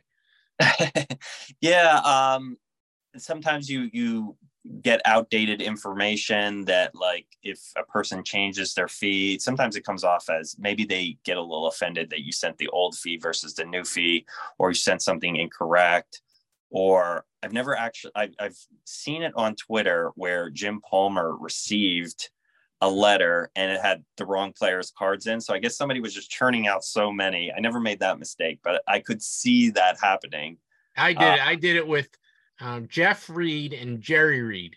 I sent I sent Jeff Reed Jerry Reed's cards. I wasn't even sending to Jeff Reed, but Jeff Reed had actually signed a card, a card for me, sent it back, and he sent the Jerry Reed cards back. I just Oh. you know you know when you're reading the addresses, it was they were one on top of the other, and I just put the wrong address in. Yep, yep. I um so I I guess kind of similar. Um, some cards aren't very clearly labeled who they are, and sometimes I think it was Jon Matlack on maybe a 1974 like World Series or playoff type card, and it has a picture, but it doesn't have his name on it. But if you search in some directories, it lists him as the player. So he wrote like 90 on a, a post-it, um, and he didn't sign. And I, a lot of times there's error cards where the picture is different than the name. Yeah. So some of those, but um, I, I've made those mistakes, I, sh- I should say, that I didn't research it enough before I sent it. But no major slip ups. Um, most of the guys kind of enjoy, I think, the interactions with the fan, or at least understand that it's part of being an ex baseball player. And um, they, you know, who the ones that are okay with autographs through the mail and which ones aren't by going to these various sites. Like I belong to um, Sports Card Network, uh, SCN. Yep. And, and you get a history of everyone's uh, interaction, so you know who's cool with it or who wants to be left alone. Do you have a favorite set? You're working on so many. Do, do you have a set that you really enjoy? I like the borders on the 72. It's colorful. I don't like any of the sets that have the facsimile autographed. Yeah. I, so I am doing 71, but that was just a matter of convenience. I had so many 71 cards um, because they kind of fell into my lap. I was trying to get an adjacent set to the 83 Topps. And I was supposed to meet this guy on Facebook Marketplace. And I think we agreed on like 40 or 50 bucks for the 84 top set. Um, and I get there, and right before I, I go, I said, Well, if you have anything else, feel free to bring it along. I'll take a look. And he popped his trunk and it was filled with um, vintage commons from 1970, 71, and 74 were the three predominant sets. And I hadn't done any research at the time. I was only mostly had 80s junk wax stuff, yeah. so I had no price. And I was all of a sudden I no longer cared about this 84 set. I had my, these ones because there's so many players that were signing from that era, and they're much more willing than the newer generations that where if 20% of the 86 set signs, there might be 40% of the 1970 set. So I'd see a lot of these guys signing, and I, I didn't have any cards to send. So I saw this golden opportunity, and this guy didn't have a price. I didn't know how to price that type of stuff. And I ended up giving him an offer that was way too low. He's like, no, no, no. And then I was like, okay, well, I don't know what they're worth. I'm not going to offer anything I don't understand. And I started to walk away, and he's like, my wife's going to kill me if I take these back to the house. So they're yours. wow, that's awesome. yeah. So I had a ton of seven. So that, so I kind of liked the 70 and 72 because um, I like the design of the border. Uh, the 71 I didn't like so much, but it just made sense sending out the three simultaneously. Yeah, it's really cool. Do you um do you any like any of the the current cards? I mean, the guys aren't as good TTMers, but do you have any any uh current releases that you like? Um, so my son, I, my son's finally getting into baseball, and so he likes opening the packs. I never yeah. really got into the newer stuff. Uh, it's a little confusing because there's so many products, and um, I predominantly only collected Topps. Uh, so he's getting me into it. Uh, what I noticed about the newer cards is they're much glossier and the autograph doesn't stick. And I've I'm like kind of a mad scientist when it comes to autographs. So I have like test cards. So you test with baby powder, you test with there's like nose grease t- method, there's okay. the white eraser, yeah, the eraser, the wiping on jeans. There's like 30 different methods. And the, what I noticed is each set of cards, uh, it varies which technique's the best. And even so, like like 89 Topps, I had a factory set from my childhood that I was sending out. And those ones were very difficult to get the autograph to stick. Um, yeah, the 92 I, is not a great set either, I don't think. Yeah. Well, the weird thing is, I don't know if it's because it's a factory set versus pack opened, but even within the set, like there's variability. So um, some 89 Topps, they'll retain the autograph very easily. Other ones, I for the 89 Topps, the method I was using was the white eraser. That was the best on the factory okay. set. Yep. Um, but I noticed the newer stuff, the gloss is so heavy and the prep is so intense, and the autograph is so expensive from these current players that like I just I don't want to deal with it. It's no, just I know. You're you're got to be a glutton for punishment because when you lose a really nice player's autograph like a Pujols or something, like I couldn't imagine that. Do you have a white whale, someone that you really really been trying to get, you're trying to get, and you really want? Uh, that's a great question. Um, oddly enough, I don't have any Schmidt on cards of okay. like vintage cards, so I'm always like kind of hunting. Uh, he, there's a lot of ghost signing of his and yep.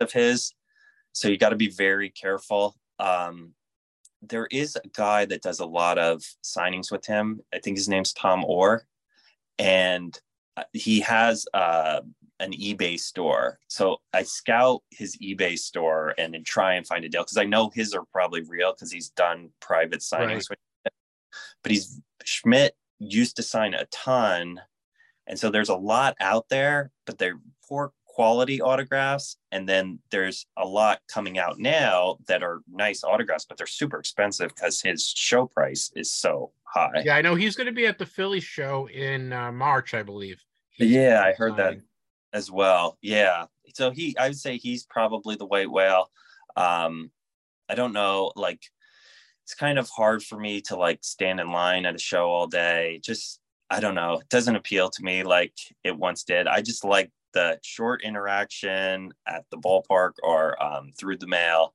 um, and not even i don't do a lot at the ballpark but um, every now and then we'll go uh, to spring training and if you sit in the first two rows you just like stick your hand out with the ball and the guys will grab it and sign it or well i don't really do the cards much in that scenario but um, a lot of team ball. so if you're there and the whole team is walking in you just hand it to whatever player is walking by Yeah.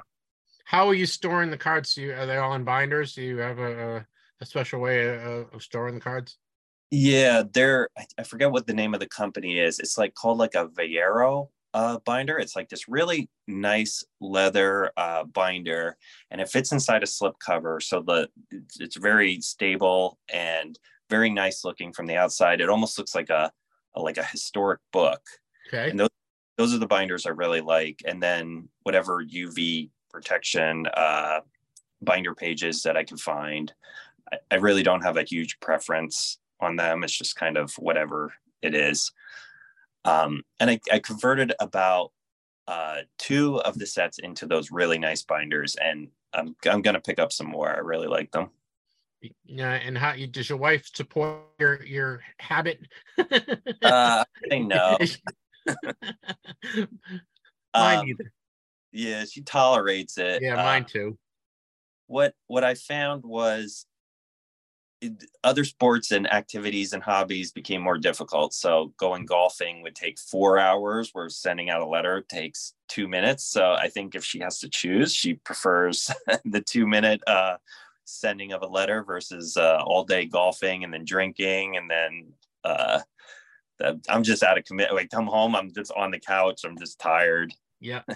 Do you do you envision you you know you have so many sets that you're you're collecting? Do you envision actually finishing these? There's there's so many uh you know white guys that just either passed away or, or won't sign one specific card. It's uh, you know I, I you know you and I talked to earlier. I'm doing the 78 set and I'm doing a the 92 game day football set, and I've got you know I'm probably like you are. I you know I probably have 60 70 percent of the sets but I've hit that wall. You know, the the guys that sign sign, and then the the other guys that you know you want to spend a hundred dollars for Lawrence Taylor. You know, what I mean, it's just it's kind of silly. Yeah, and I'm always like looking at the economics of it, and that's part of the fun of collecting cards to me. Like as a kid, I would get the Beckett and the Tuff Stuff, and you see your value uh, appreciate, and you it's fun to trade and and accumulate like a set that's valuable and has value. Um, but a lot of these, like I just look at the return if if potentially I would have to sell it, and a lot of these guys, I I don't think it's worth like their their price that you see them selling for on eBay versus the price that it costs to like acquire it. It's just right.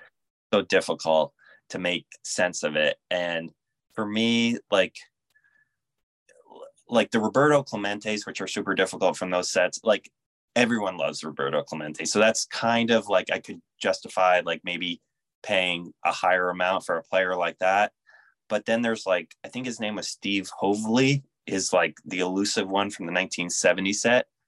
I'd have no idea who he was if not for he's a difficult signer, or Mel Hall from the 1986 set, Yep.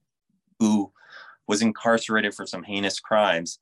Like I can't see myself paying hundreds of dollars for for these players that it's simply to accomplish the goal of completing the set. So it's a sad realization when you realize you got all the easy guys and now it's the guys that don't make financial sense to pursue or um, it's just like I want to pay more for the players that you'd appreciate it more, not the players that the the guy that's in jail and he just can't sign because he's Right. he's I mean, it's fun. The, the funny thing about the autograph sets is you know, you say that there, there's value to them, but I think if you look at the economics of it, the money, the amount of time and the amount of cards you had to go purchase because you didn't get one back and you Yeah. know, just putting the sets together i don't think it can be a winning proposition i think it's just because we love the autographs i just I don't Yeah. think it, i don't think it's i don't think it's financially uh, beneficial Yeah, I guess where I was going with that comment is like I do see it as I, I personally I don't sell my TTM autographs, but if I like knowing they have value. Yeah And- no i i agree If you if you look at it from an investing standpoint, getting an autograph on a rookie card, so it's most players charge the same. Like Jim Palmer, for instance, I'll, I'll throw that name out. He signs for like ten dollars. If you were trying to get a return on your investment, the best card to send out would be the rookie card because a Hall of Fame rookie card are very highly collectible. Where like the 82 Fleer, um, probably not. But, uh, but that's a bad example because Palmer's an incredible value for all his autographs, but there's other guys that charge for their autographs where it just doesn't make sense um, if you have the opportunity to get the rookie card signed or the 86 Topps, getting the 86 Topps signed. yeah and that's kind of the problem i've had uh, especially the 78 set. It's you know do i want george brett on a 75 Topps card or do i want to spend money on him on a 78 card? So i have a lot of the the big guys i haven't gotten because i've gotten their rookie cards or be- cards that uh, you know are worth more than you know the 78 cards so it's his fourth card and doesn't have any no one no one's going on i need that george brett card signed but you know you have a 75 Topps card signed it, you have something there Yeah, your example was much better than mine. I need to bring work with me that could explain my thoughts. How long have you been uh, sending TTMs out? So, um, as a kid, um, I was enamored in the junk wax era, and then there was just, just this huge gap. And what happened was, I was at my parents' house, and I hadn't looked at these cards in decades, and they were just sitting in monster boxes in the corner of their basement.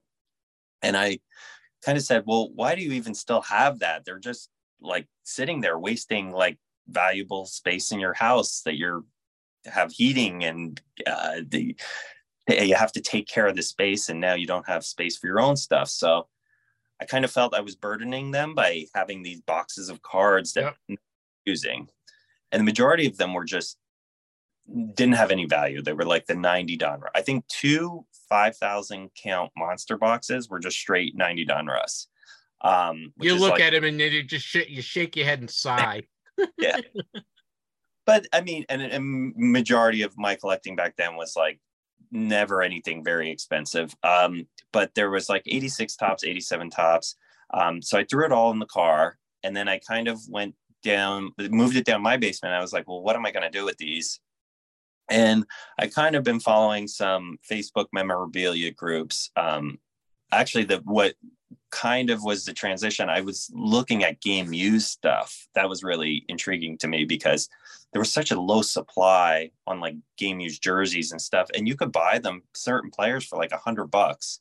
Yep. And you, know, I only wore three jerseys a year, so um, supply and demand, like there's just so so low supply. But I'd go on those Facebook memorabilia to, to seek out uh, game used stuff, and I noticed people would put that X player was signing. So I was like, okay, well, I know these 86 and 87 uh, from scrolling through eBay. I mean, basically worthless. Like the, you could buy like maybe a, a hundred 1987 Mark McGwire Topps cards for like five bucks, where Right. they were a piece back back in the day. Um, so I realized that like, okay, well, if this guy is willing to sign three of these cards, I mean, they have to be worth more than the price of a 50 cent stamp. Um, so it was my way of like making these valuable again in my mind. I couldn't deal with the fact that they were junk. They're called junk wax, but I wanted to make them something better than junk wax. Got you. Well, we're speaking with Adam Roberts. Adam is from Pennsylvania. He's a Phillies fan. He's a collector extraordinaire in terms of he's going after about 12 or 15 different uh, Topps and Fleer sets, trying to get them all autographed. He is on Twitter at at 463 double play. You should follow him on Twitter. He he posts great stuff. I love the um 65 Philly page that you just completed. That that Oh, was kind of cool. Yeah. Um, most of that uh, there was a collector on S- scn uh, they have like a buy sell trade section so i got majority of that um, through him. A lot of those players are deceased before i started down this path but i did add a few recently and that's what prompted me to take the picture because i was able to get one myself. And it's nice when you can complete a page as well. Um, do you do you, do you see a fluctuation in terms of uh, TTM and like goes uh, ebbs, right? Sometimes the guys sign and they'll stop signing. Do you, do you think we, we've saturated the market in terms of the, the amount of people that are TTMing and we're gonna we're gonna kill our kill our own hobby by having too many people? Uh, yeah, that's definitely a risk. I mean, I don't know whether or not I fully believe it. I see certain players saying they get thousands a week and stuff, and it's like a cup of coffee type player, and I'm like, there's no way um, that a guy like Ryan Sandberg or Brooks Robinson or one of these other Hall of Famers that have done TTM for years could handle the volume if these cup of coffee guys are saying they're getting thousands. So like I don't really know what to believe. I don't believe thousands for the cup of coffee guys. I, you know, I talked to enough of these guys. I, I um, interviewed Roger Mason, who pitched for the uh, a bunch of teams, including Giants, and the other day, and he's like, "Yeah, I get, I don't, you know, I get 15, 20 a month, that type of thing, which is, yeah, normal that, for you know, for for he's a cup of coffee guy, right? Yeah, exactly. So yeah, I don't think if guys like that like could linger around long enough, I think this hobby will stay popular um, I do see a lot of these younger players, even minor leaguers, uh, charging what, what I feel like is is more than their value. Um, and I feel like it is hard to keep up with that. And like I could see like a younger uh, collector once once these older guys move on that are kind of the good signers that these younger guys if they don't if there aren't enough of them doing it then it'll be very difficult for a younger person to get attracted to the hobby yeah, I mean, you kind of hope that they don't get jaded by the eBay and the money that's involved in it, and that they appreciate it. That they're that when they're done playing ten years, that they appreciate their fans, and you know, people rec- remember them. You know, so um, fingers crossed. I think that human nature is going to come play out, and that these guys that weren't signers will become signers because they'll they'll appreciate that people are interested in them.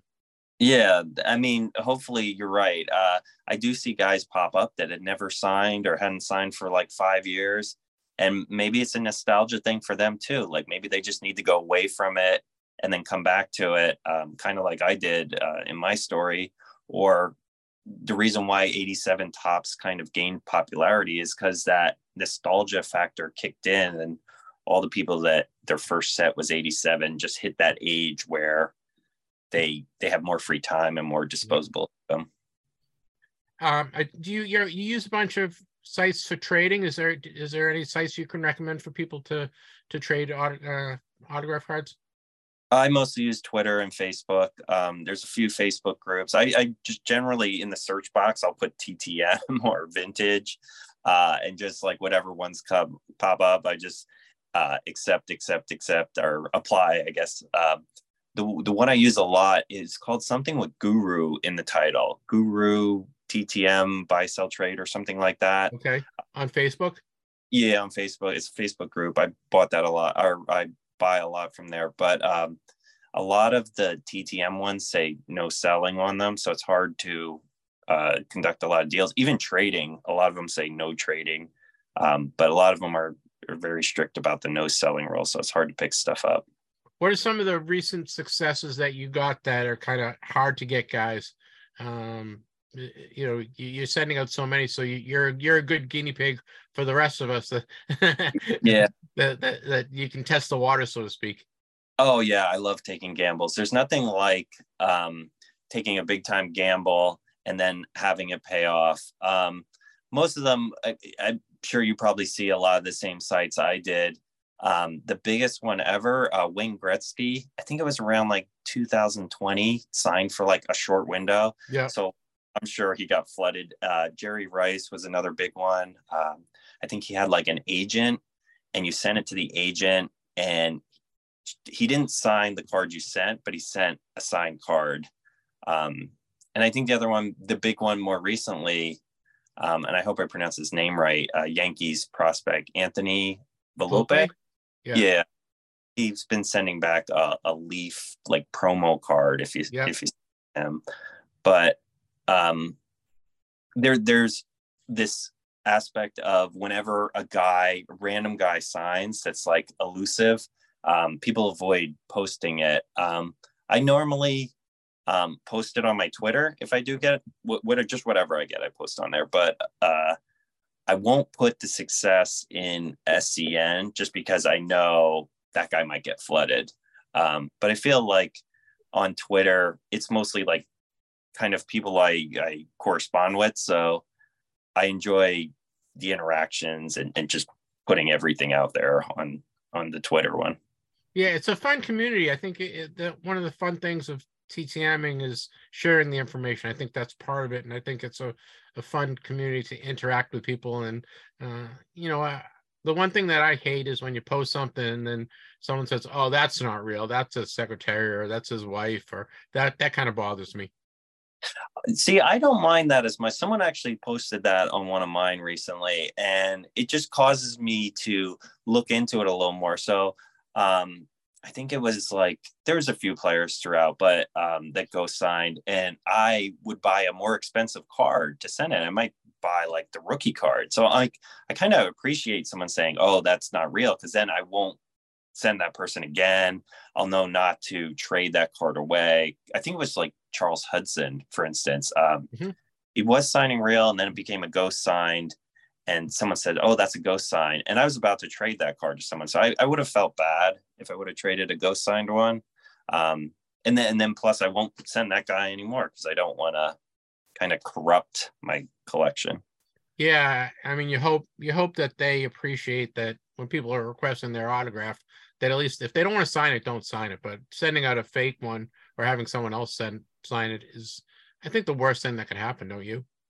Yeah, uh, I mean that's worse than not getting a return. Um, that, like, I'm I'm not too particular as, as like a guy like Charles Hudson because it's free, but I think that would frustrate me if it was a bigger bigger name player that you would spend a lot of money on the card, um, or they required a fee. I think there was uh, I heard a lot of debate on it whether Don Sutton was ghost signing or his Mhm. wife thing, and he was collecting a fee for it. So that that would have rubbed me the wrong way if uh, I put out a bunch of money for a Don Sutton rookie card and then I pay a fee and, and they kind of collect that and it's not authentic. Right, it's not authentic. You're you're on pace for a thousand requests so far in 2023. You think you're gonna you're gonna hit that number?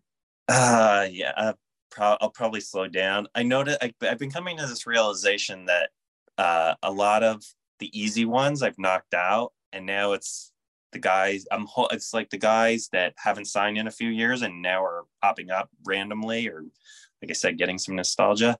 So I, have a feeling it's going to slow down a bit, uh, just because I checked all the easy ones out. you grabbed all the way low hanging fruit, my friend. We're talking with Adam Roberts. Adam is from Pennsylvania. He's a Phillies fan. Follow him on Twitter at four six three double play. Uh, what's your your handle on uh, Facebook? If someone wants to follow you on Facebook, Adam Robert. at, Ro- at Adam Robert. So make sure I'm on all those. Yeah, I'm on all those TTM sites. So follow him on on uh, Facebook. It, it's great to talk a little TTM with you, my friend. Anything Oh, else you yeah. want to add before I let you go? no, I love talking to the community. I love uh, the interactions on, especially Twitter. I feel like t- Twitter is such a great media. I love Twitter. I love those stack sales where people you could inspect the condition of the card and it's fast pacing and you could combine shipping very easily.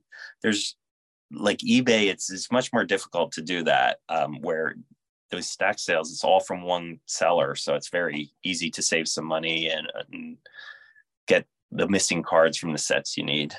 Do you use any apps for any uh, apps to manage your collection or inventory your collection, or um, are you using any, any computer stuff?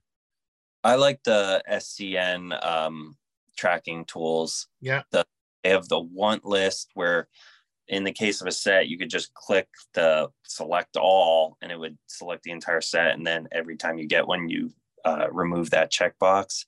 And then the monitoring of your requests, like how long they're out, and you can put a picture and all that type of stuff on SCN. So that that's really the only one I use for that. Do you have a favorite card? Uh, I I think it was from the 1978 set where it's Steve Carlton, Jim Palmer. Um, I'm trying to remember the the Dennis lesser. Leonard and, Yeah, yeah, and Dave. Goltz. yeah, yeah. I like the fact that you get five guys on one card, and there's some pretty big names on that card too. And they're all pretty. They're not. None of them are too tough, and they're all pretty good value. I feel like. Yeah, it's really fun. Well, Adam, thank you very much. It was nice meeting you. Nice spending a little time talking cards. And uh, keep up posting on Twitter. I love you, your Twitter posts. Guys, follow Adam on Twitter. It's at 463 double play. Uh, root for the Phillies for you this year. It should be a good team. sir. What do you think? Yep, yep. Uh, the regular season might be a little tough without uh, Harper for the first half of the Yeah. year, but week into the playoffs, and then do some damage. All right, bud. Thank you. You be good. All right. Thank you. Really enjoyed the show. Thanks, Bye. Jeff. Thanks. Bye. Drew, you and Adam could should, could, could be brothers, right? I actually have traded with him a couple times. I was looking back through here. I'm like, wait a minute, I know that name. And yeah, that's yeah, we've uh made a couple trades through uh, Facebook before. I don't remember what all uh what all yeah, well, I know he's collecting did the that. 72 set, so it might maybe something with that. Uh, this this this guy's awesome. You should fo- follow him on um on Twitter. I think it's he's six four three double play is his Twitter handle. And Okay, yeah, I follow him on Twitter then too. But yeah, I'm looking through here, and yeah, I got uh he got a few uh, 72 doubles off me back in uh summer of 2020. So there we go. Yeah. he's a great collector. So it was it was a pleasure to talk to him. Uh, and, and I love Collectors Corner. If you have any, if you, you want to be part of the show and, and be featured on Collectors Corners, just send me an email too. TTMcast at yahoo.com. Yeah, we love to talk to you. I think that wraps up Collectors Corner, Drew. Next, we're going to do a little making the grade. Making the Grade is sponsored by Certified Sports Guarantee. Go to csgcards.com for sports card grading for the win. CSG has new lower prices for 2023. That's right, CSG has new lower prices on its most popular tiers, while continuing to offer top of the line service and the best slabs in the industry. With CSG's expertise, slabs, and pricing collectors will love, now is the time to submit your sports cards. See the CSG difference and submit your cards today. Go to csgcards.com to submit your cards for quick turnaround times and the best prices in the hobby. Save $10 off a yearly membership to CSG with code TTMcast. Get your favorite cards into the industry's best holder for even less. Save $10 off your membership with code TTMcast at csgcards.com. Making the grade is a summary of what's been going on in the grading community. And we have some uh, grading stats from our friends at gemrate.com. This is uh, grading stats for February 13th through the 19th. Keep in mind that this was a holiday week, so the Mo- Monday, uh, most of the grading companies were closed. But uh, we have some uh, numbers from all the grading companies. PSA graded 262,700 cards. They were up 9% over previous week. Very good. CSG, our friends at CSG, they did 23,500 cards. They were down 22%. Uh, again, keep in mind, Monday was a holiday. Our friends at uh, SGC, this is SGC, they had 20,800 cards. They were down 16%. And Beckett, they were had 13,200 cards. They were down 27%. So I think, Drew, Drew if you figure figure in the missing uh, Monday, it, it kind of would be right right there, either flat or a little up, don't you think? Yeah, definitely. Because I mean, Mondays are usually kind of a bigger delivery day for the mail service. Uh, stuff kind of falls off a bit on Tuesday and Wednesday.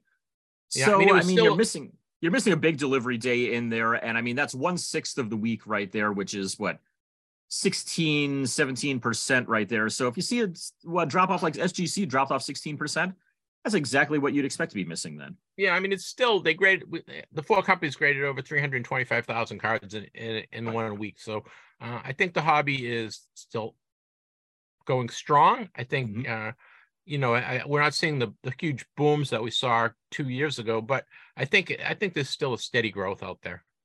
Yeah, there definitely is. I mean, I think it's the way it's going to be for quite a while here. I mean, gradings have been around for what 20 25 years now and it's just continues to grow and grow and grow. And uh, yeah i don't see any sign of that stopping. Yeah i don't know if you saw this uh, uh, sgc uh, Mm-hmm. has a special going on right now that they will grade uh, 2023's top series one cards for nine dollars a card. Nice. That's pretty So- good. so that is a pretty good deal and i'm sure their numbers are going to uh, skyrocket in the next couple of weeks because uh, i know a lot of people that are that are uh, taking advantage of that got some uh, news here from uh, cgc and csg and uh making some deals with pwcc's marketplace. They've launched a vault partnership with them. So through just one one uh, one stop shopping basically here for all this you can get your cards authenticated graded encapsulated all that kind of stuff through uh, cgc and csg they'll ship it off to the pwcc vault out in oregon and keep it all in one spot for you so some uh, cool stuff going on there i've seen a few of those vault partnership type things going on there and makes for some easy sales that way as well if you're looking to get stuff uh, and then immediately uh, flip it for some money and put your money back into some other cards or something but it's always cool seeing that and seeing these uh, companies working together. Yeah, it's really easy. All you do is when you when you submit your card at CSG, you just say that you want the PWCC Marketplace Vault, and you just add that as an option, and then they take care of the rest. It's really uh, really easy for the the user. So th- it's a pretty cool partnership, and uh, CSG just keeps on coming up with cool things. So congratulate on them. Uh, Drew, we have the big three. We do This week's Big Three is brought to you by GemRate.com. Whose cards are hot and whose cards are cold this week? Let's find out from our friends at GemRate.com. indeed, yeah. The big three is brought to you by our friends at gemrate.com. This is an exclusive, right? Exclusive statistics that they've uh, developed solely for TTM cast. So makes the only place you can find this information. We want to thank our friends at gemrate.com. Uh, well, what we do is we look at the top three risers and top biggest drops. I don't, we're gonna still we got to come up with the the losers, the droppers. The I don't know. We got. I just don't like it. Yeah, I mean, there's no good word for it. I mean, fallers sounds weird, droppers sounds weird. It's just, yeah, we'll, we'll, we'll, we'll yeah. We'll, I don't know, we I'll, I'll get the, I'll get the thesaurus out this week and see what I can find in there for. Uh, I know. Some Well, the, the top three, the risers uh, over uh, previous week, Lamelo Ball was up 47%. He was one of the biggest droppers last week, so he swung back up. That's pretty cool. We have uh, Ken Griffey Jr. was up 4%. And LeBron James wa- was up 80%, 88%, which is pretty good. The 1989 uh, Ken Griffey Jr. saw greatest activity, more than tripled over last week. So that's kind of cool. Uh, do you have a copy of the Griffey rookie card, the 89 rookie card? The 89 Donruss, yeah, I've got actually most of his rookie cards. I've got the Donruss, the Score, Fleer, Upper Deck, Bowman, and maybe one of his classic ones. I'm not sure, but I've at least got like the uh, the big five companies there. Are they graded or are they raw?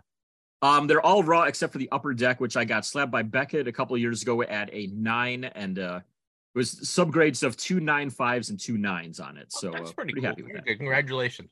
Well, Drew, who who are our, our biggest droppers?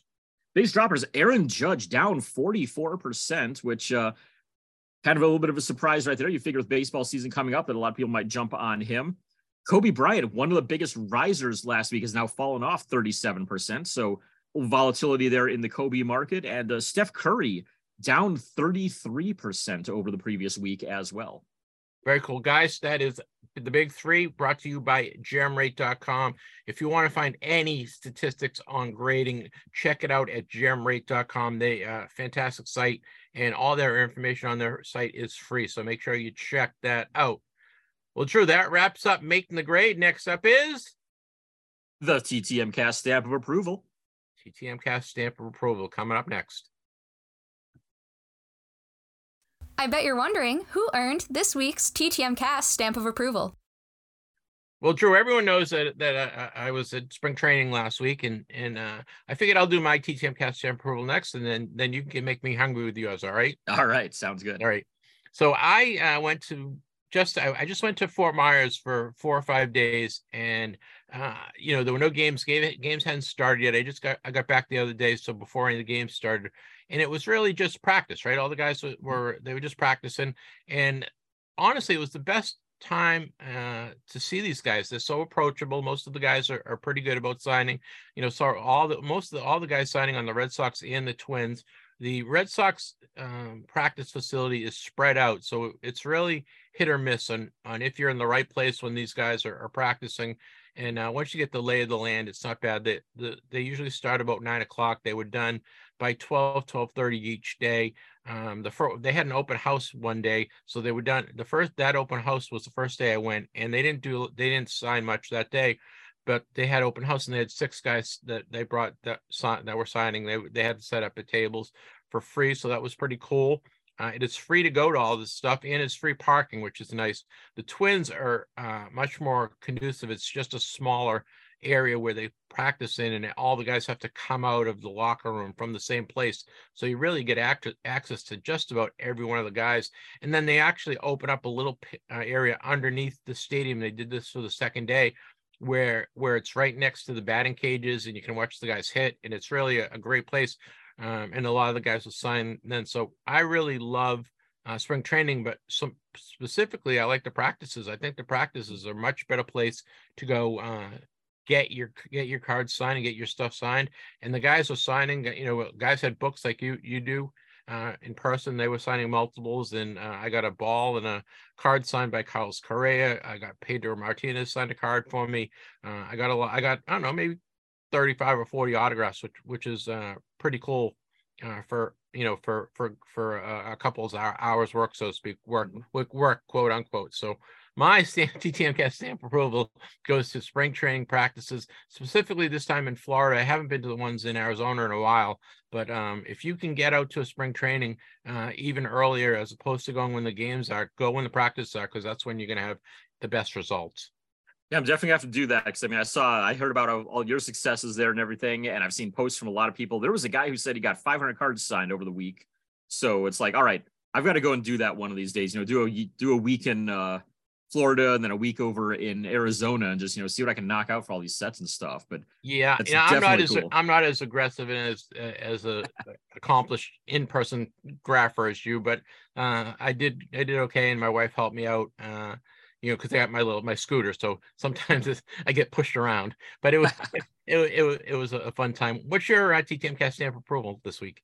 My stamp approval this week goes to a company called Koegels. I may have mentioned them about a year ago. They are a meat packing company out of Michigan, Flint, I believe to be exact. But uh, anybody who's from Michigan, if we have any Michigan listeners, they probably know all about Koegels. You can find their stuff, I think, in stores up there. But they do a lot of stuff with uh, hot dogs, sausages, um, anything with uh, several different types of bologna. You get your regular ring bologna, garlic ring bologna, pickled ring bologna. You get your uh, sandwich meat bolognas, uh, olive loaf, pickle loaf, mac and cheese loaf, uh, Braunschweiger, all that kind of stuff. And the great thing is that not only do they ship nationwide, but they also go out on tour every year. And so uh, usually in January or February, they'll come down to Texas and uh, they've started taking it now where you can order up on their website just walk right up and pick it up. Or if you don't want to do it ahead of time, you go in, they'll have like order forms out there and they'll just uh, pull it all out of their truck and everything. And so every year, my wife and I do that because I mean, I've got family in Michigan. I'm very familiar with Koegel's uh, products. So we went down, stocked up on some bologna, some uh, smoked sausages, all that kind of stuff. And uh, yeah, it's a good, it's a taste of Michigan down in Texas or wherever you're actually do this uh, nationwide. I know they go up into the Pacific Northwest at some point, usually like September thereabouts, I think. But yeah, got a stocked up on that. They also bring uh, Better Made brand chips, which is a Michigan uh, potato chip brand, and Faygo brand sodas, which you can usually only find in Michigan, a little bit in Indiana and uh, Ohio. Once in a while, you'll find some stores around the country that stock them as well, but it's definitely more of a, a Michigan thing. So, Koegel's meat uh, meats. That is my TTM cast stamp of approval for uh, this week. K O G L E. K O E G E L apostrophe S. To give it one more time. K O E G E L apostrophe S. I think if you just go, go to like ch- check it out, Koegels for cool meat and mish chips and soda and all sorts of other stuff. So check that out. Thanks, Drew. Yep, I think it's uh, koegelsontheroad.com. I think there you go. Site. Check it out, guys. If Drew get, get, gets Drew stamp approval, it's got to be good. Yep. All right, that wraps up TTMcast stamp approval for the week. Next up is the Vern Rapp Minute.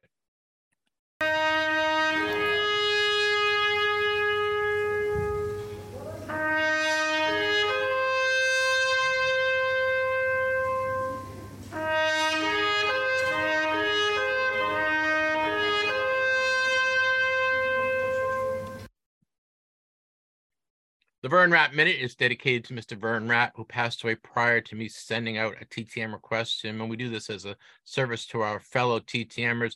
This week, I only um, handled all the guys in sports so we were away for two weeks so we, we could have gone on forever if we included all the celebrities and, and politicians as well and musicians. So this week is only we're, we're, we're going to talk about guys that passed away in the last two weeks in the world of sports. First we lost doug fisher. Doug fisher was a linebacker for the pittsburgh steelers in 1969 and 1970 he wasn't a ttmer uh, doug fisher was 75 years old Lost Henry Elmore this week. He was a third baseman in the Negro Leagues for the Philly Stars and the Birmingham Black Barons. Played during the final years of the Negro Leagues, actually, from 1960 to 62. He was not a TTMer at all, but uh, Henry Elmore was 81 years old. Yeah, you forget. Everyone thinks that the Negro Leagues ended in the 40s when, when Jackie Robinson made the major leagues, but you know it went well into the early 60s. So uh, there are a lot of former Negro, League players still out there. Uh, sorry, we we lost Henry Elmore. Uh, we lost Jim McMillan. Jim McMillan was a defensive back. He played for the Broncos and the Raiders from 1961 to 1965. He played in 62 AFL games. He last TTM in 2017. Jim McMillan was 83 years old. Wow, we lost Kevin Bell this week, former member of the New York Jets, played for them in 1978 as a wide receiver and kick returner. He was not a TTMer. Kevin Bell was 67 years old. In the world of hockey, we lost Don Blackburn. Don Blackburn played for the Bruins, the Flyers, the Rangers, the Islanders, the North Stars. Interest, interestingly, he was left winger. He was on both the Flyers and the Islanders expansion teams. He also played three seasons with the Whalers, and he was the first Hartford Whaler coach. So he's he he must be on a, a lot of lists for people. He was a pretty good TTMer. He last TTM'd in 2021. Don Blackburn was 84 years old. Uh, we lost Alex Herrera this week. He was a reliever for the Indians, the Cleveland Indians, back in 2002. Played only 15 games up with them, mostly kind of a lefty specialist out of the pen that year. I know one of those years in the early late 90s to early 2000s the indians used i think 40 different pitchers. That might have been that season was when he was up there with them. Uh, he last ttm'd in 2004 but alex herrera was 43 years old. We lost a great ttmer uh, he was a an all-star two-time all-star catcher. He also was a broadcaster. I'm talking of course tim mccarver who played for the cardinals the phillies the red sox and the expos from 1915 to 1980 I believe he caught Rick Wise's uh, no hitter I believe, and uh, he was kind of Steve Carlton's personal catcher. He was a uh, a great um, ambassador for baseball and a great uh, broadcaster as well. I got him for my 1978 set. I'm sure Drew, you got him for a 72 set, right? Yep, yep. Um, he, I, I think he was ten dollars near the end of his life, uh, uh, and he was free before that. He, as I said, he was a great TTMer. Tim McCarver was 81 years old. Uh, we lost Paul Gerard as well. Uh, if you don't recognize the name, it's because he only played five games in the NHL with the Minnesota North Stars. He was a defenseman. Longtime coach after that, though, in both the college and the pro levels, uh, both minor and NHL. I know he was an assistant with the Colorado Avalanche back in around 2002 or so. Um, he may have been the first black player in uh, Minnesota North Stars history. I'm not certain on that, but I know he was at least one of the first. Played uh, five games in the 88 89 season with them. Last TTM in January of 2022, uh, Paul Gerard was 57 years old. We lost former punter and kicker uh, with the Dallas Cowboys from 1961. He uh, he had a lot of firsts in terms of kicking for the Cowboys because that was their first year. So he he did he had a lot of firsts. Uh, he was uh, only played one season, then he got traded to Green Bay, and he never he never uh, he didn't stick with Green Bay. Uh, Allen Greene, he was 84 years old. He last TTM'd in 2016. Uh, we lost Stanley Wilson Jr. this week. He was a cornerback for the Detroit Lions. May remember his father was uh, Stanley Wilson Sr. of the uh, Cincinnati Bengals back in the 1980s. Will, uh, Stanley Jr. played from 2005 to 2007, 32 games in that time with the Lions. Last TTM'd in 2006. Unfortunately, he had some uh, problems after his career, ends. his father did as well. It seems that may have caught up to him as uh, Stanley Wilson Jr. was only 40 years old. We lost Charlie Ferguson. He was a tight end. He was one of, one of your former guys. He played for the Cleveland Browns. He played for the Minnesota Vikings and the Buffalo Bills. He was uh, from 63 to 69. He was on both the 64 and 65 Bill AFL champion teams. Uh, he was a tight end. He last TTM'd in 2020. Charlie Ferguson was 83 years old.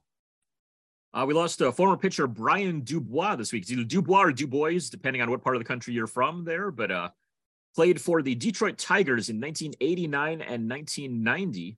He was an excellent TTMer as well. Uh, battled cancer for his last couple years, I believe, but uh, he was uh, Brian Dubois was uh, 55 years old.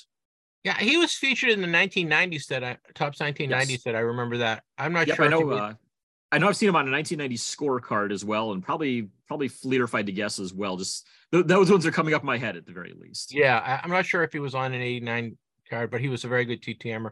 This one kind of shocked me. I, I missed this one uh, while I was away. Uh, Conrad Dobler, who was um, probably one of the nastiest players in the NFL, right, Drew? He he was known for being very nasty. He was in those light beer commercials back in the the 70s, I believe. He played from uh, the Cardinals, the Saints, and the Bills from 1972 to 1981. He was really he was a three-time Pro Bowler with the Cardinals, uh, and I think he was synonymous with the Cardinals. He was he was a pretty good player, guys. Uh, and, and again, he was known as one of the nastiest players. But in terms of TTM, he was a great TTMer. We lost Conrad Dobler. He was uh, 72 years old. I wouldn't say he was one of the nastiest. I'd say that he was the nastiest Yeah. there for sure. But I'd he was funny. He was a very Oh, yeah. funny guy. I'd pay to see a fight between like him and Lyle Alzado or something like that. I mean, that would have been just crazy right there. Uh, last one for uh, today. We lost Albie Pearson just today. I just saw that announced a little while ago. Longtime um, major league outfielder, played about eight seasons there with Washington, Baltimore, and the uh, Los Angeles Angels. Played from 1958 to 1966. Little guy out there. I think he was listed as only like about five foot four, five foot six, somewhere around there. Yeah, I think I mean, he was five six, Drew. I think he was listed Yeah. at five six, but I think you're, you're you're right, closer to five four. anytime that I'm towering over a player, I feel the need I have to mention them in there because I mean it gives uh, hope to those shorter guys like me that we might actually do something in uh, sports uh, at some point. But he's a 1958 American League Rookie of the Year winner, played in the outfield for those teams. Uh, he last TTM'd in 2021, but an excellent TTMer for uh, much of his life. Any donations that he got for them, he would often send to, I believe it was like a youth camp that he worked with there. Uh, Albie Pearson was 88 years old. Well, Drew, that wraps up um, the Vern Rapp Minute. Our sympathy uh, goes out to all anyone that suffered a loss this this week, this last two weeks. We just lost to Albie Pearson yesterday, I believe. So you know that was that, that was fairly recent. Um, so that wraps up the Vern Rapp Minute. Next up, we're gonna do a little look at uh, our TTM returns. Was our mailbox full this week? Let's take a look at this week's TTM returns. Well, Drew, I have two weeks worth of returns. You have two weeks worth of returns. I think I had 19 uh, total with probably 24, 25 cards. Uh, and you had what? So you had seven returns. You want to do yours first, and then I'll run, Yeah. run through mine. Yeah, I'll do mine here real quick. So I've gotten five in so far, and two of them are coming today. So uh the ones I got in last week, we got Jay Howell, former reliever for the A's, the Dodgers, bunch of teams in there. But uh I was going through and I remembered, hey, wait a minute, I have his, I think it's his 1982 Topps rookie card that was signed by. It's one of those trio rookie cards. Yep. I'd already gotten it signed by Ty Waller quite a while ago, and then I'm like, well, wait a second, I know Howell signed, so I'll send off to him. So got that one done. Unfortunately, it's Carlos Lezcano is the third one on there, and I don't think he TTMs, but may have done some signings over the years. So hopefully, I can knock out the third one on that one pretty soon. I got Jerry Sherk, former Cleveland Browns defensive lineman. Took about a couple months to get him back, maybe about a month or so. Signed three out of the four cards I sent, kept the fourth one. So I think he's just a three per signer. He used to be the type who would sign everything but would personalize. He's no longer personalizing, but is only doing three. So FYI for anybody who's thinking about sending off to him. Um, a guy that you got back a couple weeks ago, and I figured I'd try my hand at, and has been making news across a few uh, Facebook groups. Andy Messersmith, known for not signing, he would usually send a note back saying, "Sorry, I'm not signing at this time." He'd sign his first name on it, so you at least you know get a part of an autograph out of him at least there. But uh, yeah, so I sent off to him. I enclosed a five dollar bribe in there, wrote a really good handwritten full page letter and everything, and put at the end. Said, "P.S. Here's five bucks in exchange for your autograph. Go and have a coffee on me or something." And he sends back my letter, writes "Happy New Year, Drew" on it, folded up around the card and around the five bucks, and the card is signed. He returned my money as well. So super excited to get that one back. I mean, he's a guy who really does not enjoy signing, it seems, and maybe he's softening up a little bit there, but got him for my 72 set. Um, in this past week, I was able to get Pete Ladd, former pitcher for several teams. He was with what the Astros, the Brewers, and the Mariners. Yep. I got him as well on his, I think it was the 1980 Topps card with the Astros. I'd already gotten it signed by one of the guys. I'm forgetting exactly who was all on it there. It was uh, got got signed by one of them by mail a while back.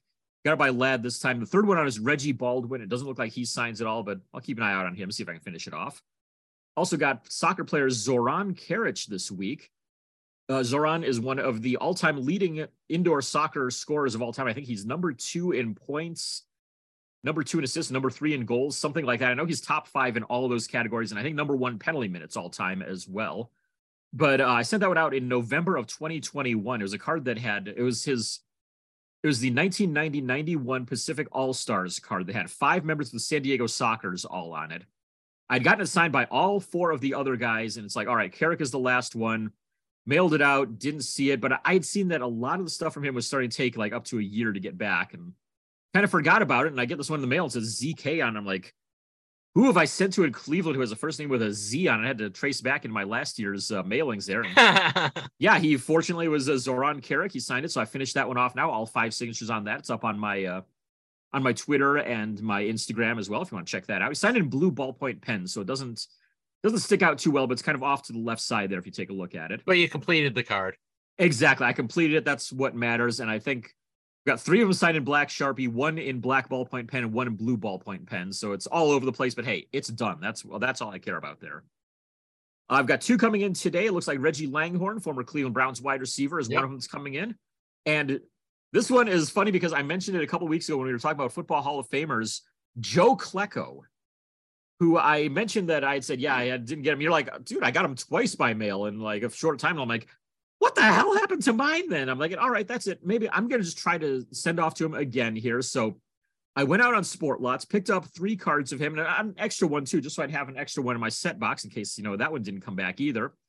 And I finally got around to mail writing it up and mailing it out and got it dropped in the mailbox just maybe like two to four days ago or so and now my one that I mailed out in what 2020 or 2021 is coming back to me today. So I've at least don't you love, don't you love getting back. those old old ones, old old oh, returns? Yeah, I love it. It's just I wish I I wish I had waited a couple days. I could have saved a couple stamps, but yeah, whatever. I mean, if it cost me a couple extra stamps to make sure I get that one for my all-time fan favorite set, I will gladly take that. So uh, yeah, Joe Klecko should be coming in today. It looks like. Very cool. That, those, those are some pretty good returns, Drew. And I know you sent out a bunch this week as well, right? I did. Yeah. I mean, like I just said there, I mailed out a Joe Klecko one again. Um, I've got a stack ready to go right here with, uh, I've got my Brooks Robinson photo that's going out. Uh, Joseph Baranek is getting sent to the Czech Republic. Got Kelly Guard going up to Canada. Um, a few to the U.S. like uh, Tom Fitzgerald, GM of the New Jersey Devils a few cheap 72 guys that I haven't gotten yet. Somehow I never bothered sending you off yet to Ellie Rodriguez, Denny Riddleberger, or Ron Reed, but those guys are all five or 10 bucks each. And uh, yeah, a couple others here. Todd Bertuzzi for a hockey, uh, my hockey sets. And uh, saw a couple recent successes out of Dan Hampton and Marion Butts. So I'm going to try both of them as well. Very cool. Thank you, Drew. Well, I had uh, 19 returns with probably 25 or 26 different cards. So I'll run through these. My first, I'm, these are all kind of all over the place. So this is keep in mind this is two weeks worth of stuff, and I got a lot of some older older returns in here as well. So I got Dave Hoppen. Dave Hoppen played center for the uh, Charlotte Hornets um, in back in the 90s, and I got him on his 90, 91, and 89, 90 NBA hoops cards. Um, nice and that that took like less than two weeks. I got Vernon Maxwell, who played for the Houston Rockets, on his upper deck card and his NBA uh, hoops card. And uh, let's see, this these this one took a couple weeks. I got um, Jerry Reed. Remember Jer- my Jerry Reed story where I sent the card to Jeff Reed as opposed to Jerry Reed? Like yes. I sent him, I sent out my Jerry Reed, so I got 87 Topps and 86 Topps. 86 Topps, of course, is the his Indian card. 87 yep. is a Mariner card. Signed in nice blue Sharpie. Took a couple took a couple weeks on that one. I got I think that 87. Uh, I think that 87 was a nicely airbrushed one too, if I remember it right. Was. Yes, nicely airbrushed. That's the best way to describe it. I got uh, Swen Nader. Swen Nader, who is a guest on our TTM Cast one on one show this week. I got him on a 74 card. It was he was an NBA All ABA All Star. It's an All Star card. Uh, and that he's he's a great signer through the mail. That took uh, less than two weeks. This is an old one. I I don't remember sending this one out, but it it, it, it must have been last year. So I got Nate Snell, who pitched for the Baltimore Orioles. Mm-hmm. I got on his 86 and 87 Topps card. He signed it in blue Sharpie, and uh, I I want to say that took a year because I, I, don't really remember sending that one out. Yeah. I got Ken Ruettgers from the Green Bay Packers. He signed his uh, game day 92 day game day card for my set. One that I needed. He was a tight end, I believe, right? No, it's tackle. Tackle, yep. And uh, he signed the card. And this one, this one had to take over a year to get get back, but it, it came through the other day when I was away. I got two uh, returns from uh, Terry Steinbach, catcher for the uh, Minnesota Twins and Oakland A's. He signed his 1990 Topps card and his 1991 uh, medal card. These medal cards are really nice. Yeah, so those are always fun. You signed both those, no donation. I know he sometimes he requires a donation, but I did not send a donation, and uh, I got that back in maybe like three weeks. I got um Mike Kingery. Mike Kingery, I believe this is his rookie card, 87 Topps card. Played for the Kansas City Royals, was an outfielder. I think he played for Seattle as well, didn't he? He did, yes, and I believe that yep. is his rookie card, correct? Yep. So I got him. Uh, that took a couple weeks. This one was really cool. I got four cards back from Paul Pressey, who played for the San Antonio Spurs and I think the Milwaukee Bucks as well. So I got him on his upper deck cards and NBA hoop cards and a Fleer card. Uh, so he's not one card he's on the Bucks, and the other three he is on the San Antonio Spurs. And he signed it signed it very nice with his name and number. And that uh, that took a couple weeks to come back. Very happy about that. Usually I don't send uh, more than two cards, but I sent I had was going through them and I had I sent in two top loaders and he I just signed all four cards, so it was kind of cool. I got uh, Steve Alford. Steve Alford played guard for the uh, Denver Ma- uh, the Dallas Mavericks, and he was the Indiana guy, right? Very. Mm-hmm. Uh, he signed two cards for me. I sent it to his college team. I don't remember what college team he, he coaches, but um, he he sent he signed it in probably about three weeks. I got Lenny Wilkens. I got Lenny Wilkens on his NBA hoops card and his uh, NBA uh, hoops. I don't know, San uh, Seattle Sonics, Supersonics special card. on if you see that. Oh yeah, was that one of those uh, throwbacks they did around 1991? I think. Yeah, they did. Put, yeah, did a bunch of the coaches there back in their playing days. Yeah. So I have a few of those signed. I didn't have him, so he signed that blue blue pen. Um, and the other one was a coach card for the Cavaliers. So that was kind of cool to get that. I got a 1974 Jon McGlocklin card. He played for the the Bucks, the Milwaukee Bucks, and he was a guard. He signed it in blue Sharpie. All these are uh, just a couple weeks. This one was an older one. I don't remember sending it out. Gerald Carter, who played for a wide receiver for the Tampa Bay Bucks, he signed his 86 Topps card with his number, uh, and he signed his 83 Topps card as well. So uh, that came back. I want to say that was that was uh, couple months nice. to come back. I got uh, Don Newhauser. Don Newhauser was a pitcher for the Boston Red Sox. I believe this is his only card, 1974 Topps card.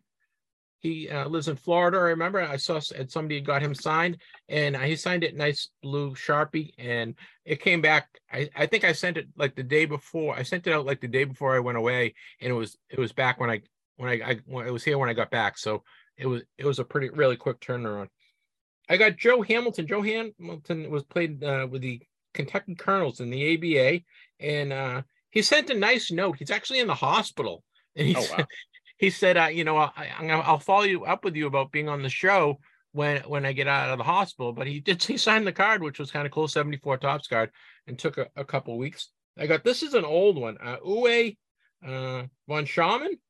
Oh wow! For the Miami Dolphins on his 83 Topps card. This is an old one. This had to be out for more than a year and a half, and uh, it came back nice. He signed it a nice black sharpie. Uh, as you know, as you it's kind of weird because it was a mix of guys guys that have been real quick signers or things that have just been out there for a while. Yeah. Couple more. I got Jim Fox. Jim Fox was a center for the Seattle Supersonics. He signed his 74 Topps card. I, I had sent out a bunch of 74 Topps cards, and uh, this one took, I don't know, maybe a week and a half to come back. And then lastly, I got Bill Hajt, H A J T. He's a defenseman with the Buffalo Bills, right? How do you pronounce mm-hmm. his last name? I think Hash might be right. Yeah, Hush. So uh, he signed his 79 80 Topps card and his uh 76 77 Topps card and uh in blue Sharpie. And that took about, I don't know, two weeks. So I've been getting, I don't know, three or four a day, which yeah. was pretty cool. I got a lot out there. I haven't sent anything out this week, but I have another eight or 10 that I'll probably get out at the beginning of next week. Uh, but uh all in all, pretty good returns. Yeah, definitely. You know, it's funny you mentioned uh, Uwe von Schamann there. As soon as you said Uwe, I'm thinking, okay, it's either defenseman Uwe Krupp or center Uwe Blob. nope, you went you went for door number three there with Von Schamann there. So cool. Yeah, you know what? It's really I love kickers. The kickers yeah. are really great TTMers most in general. And and anytime I see a kicker card, I always check to see if they they sign. I I think they're you know I've had a couple kickers on the show. We've had we've had a couple guys talk about kicking. I think they they're just a quirky group, and I love talking to them. Absolutely, yeah. I mean that's always I've always liked the special teamers because it's like they, you have a soft spot for long roles. snappers. Oh yeah, I mean they pl- they played such an important role, and yet they're only on the field for like what five percent of the game. It seems like so. You got to have this like mental toughness to be able to be good at any of those positions, whether it's kicker, punter, or long snapper. And I mean, this term specialist for them definitely is accurate. Cause I mean, you, you've got one skill you specialize in, but you do it a really damn good job of it. Yeah, I know. Same, the same thing with the kickers. I, I just really enjoy the kickers, and the kickers seem to be approachable, and they're they're pretty good TTMers. And you know what? I was I was worried last the first couple weeks of the year because the returns were so slow, right? You and I both were just like, geez, are we ever going to get returns? But it's really picked up in the last, I don't know, three or four weeks. And it's nice to see that the guys are still signing, you know? Yeah, definitely. I mean, who knows? Some of these guys, you know, may have been like, all right, you know, got some downtime around the holidays. I'll catch up on all the stuff here at the end of the year, you know, around Thanksgiving, Christmas, whenever. And now it's like, okay, well, it's January. It's they're probably getting mail and going, ah, I just knocked out a bunch of those, put it aside. We'll take care of it later. So hopefully, maybe, you know, spring, we'll start getting some back around then. And yeah. Yeah. Did you send anything to spring training or are you sending anything to spring training? I did. I sent out one to, uh, let's see, I've got, let's see. I think I've sent out a total of maybe two to spring training this year. It's not a whole lot. It's, uh, one current player I just sent off to uh I've got one ready to go here for Brad Miller of the Rangers. Yep.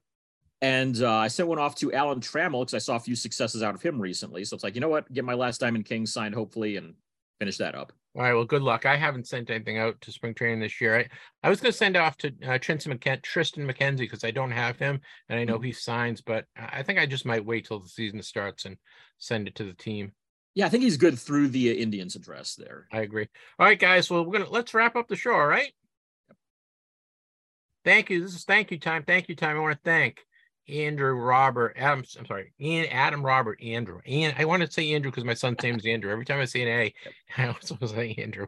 Adam Robert, who is a great collector. Hopefully you enjoyed him in Collector's Corner. I want to thank, of course, Les Wolf. I love talking to Les. Les is the best. Make sure you listen to our TTM cast one on one. We had Swen Nater. I want to thank him again. Uh, it was a great interview. Uh, we have Ezra, Ezra Levine uh, next week. I'm going to talk to Ezra on Monday, and we will play that interview on Wednesday. So make sure you tune in for that.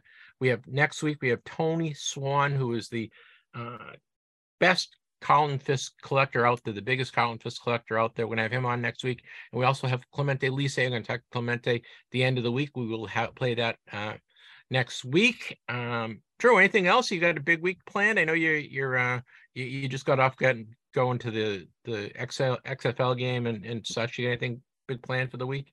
Not really. Just going to hopefully crank out some more TTMs. I mean, I have a stack right here of envelopes that I still need to write letters for. There's about maybe 15 or 20 in here. So going to crank out some of those and just, uh, yeah, once my eBay stuff rolls in, turn around, mail those out as well.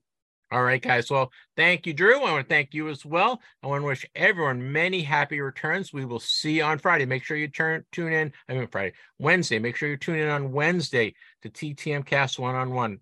We will see you on Wednesday, and we will have a show next week as well. Be good.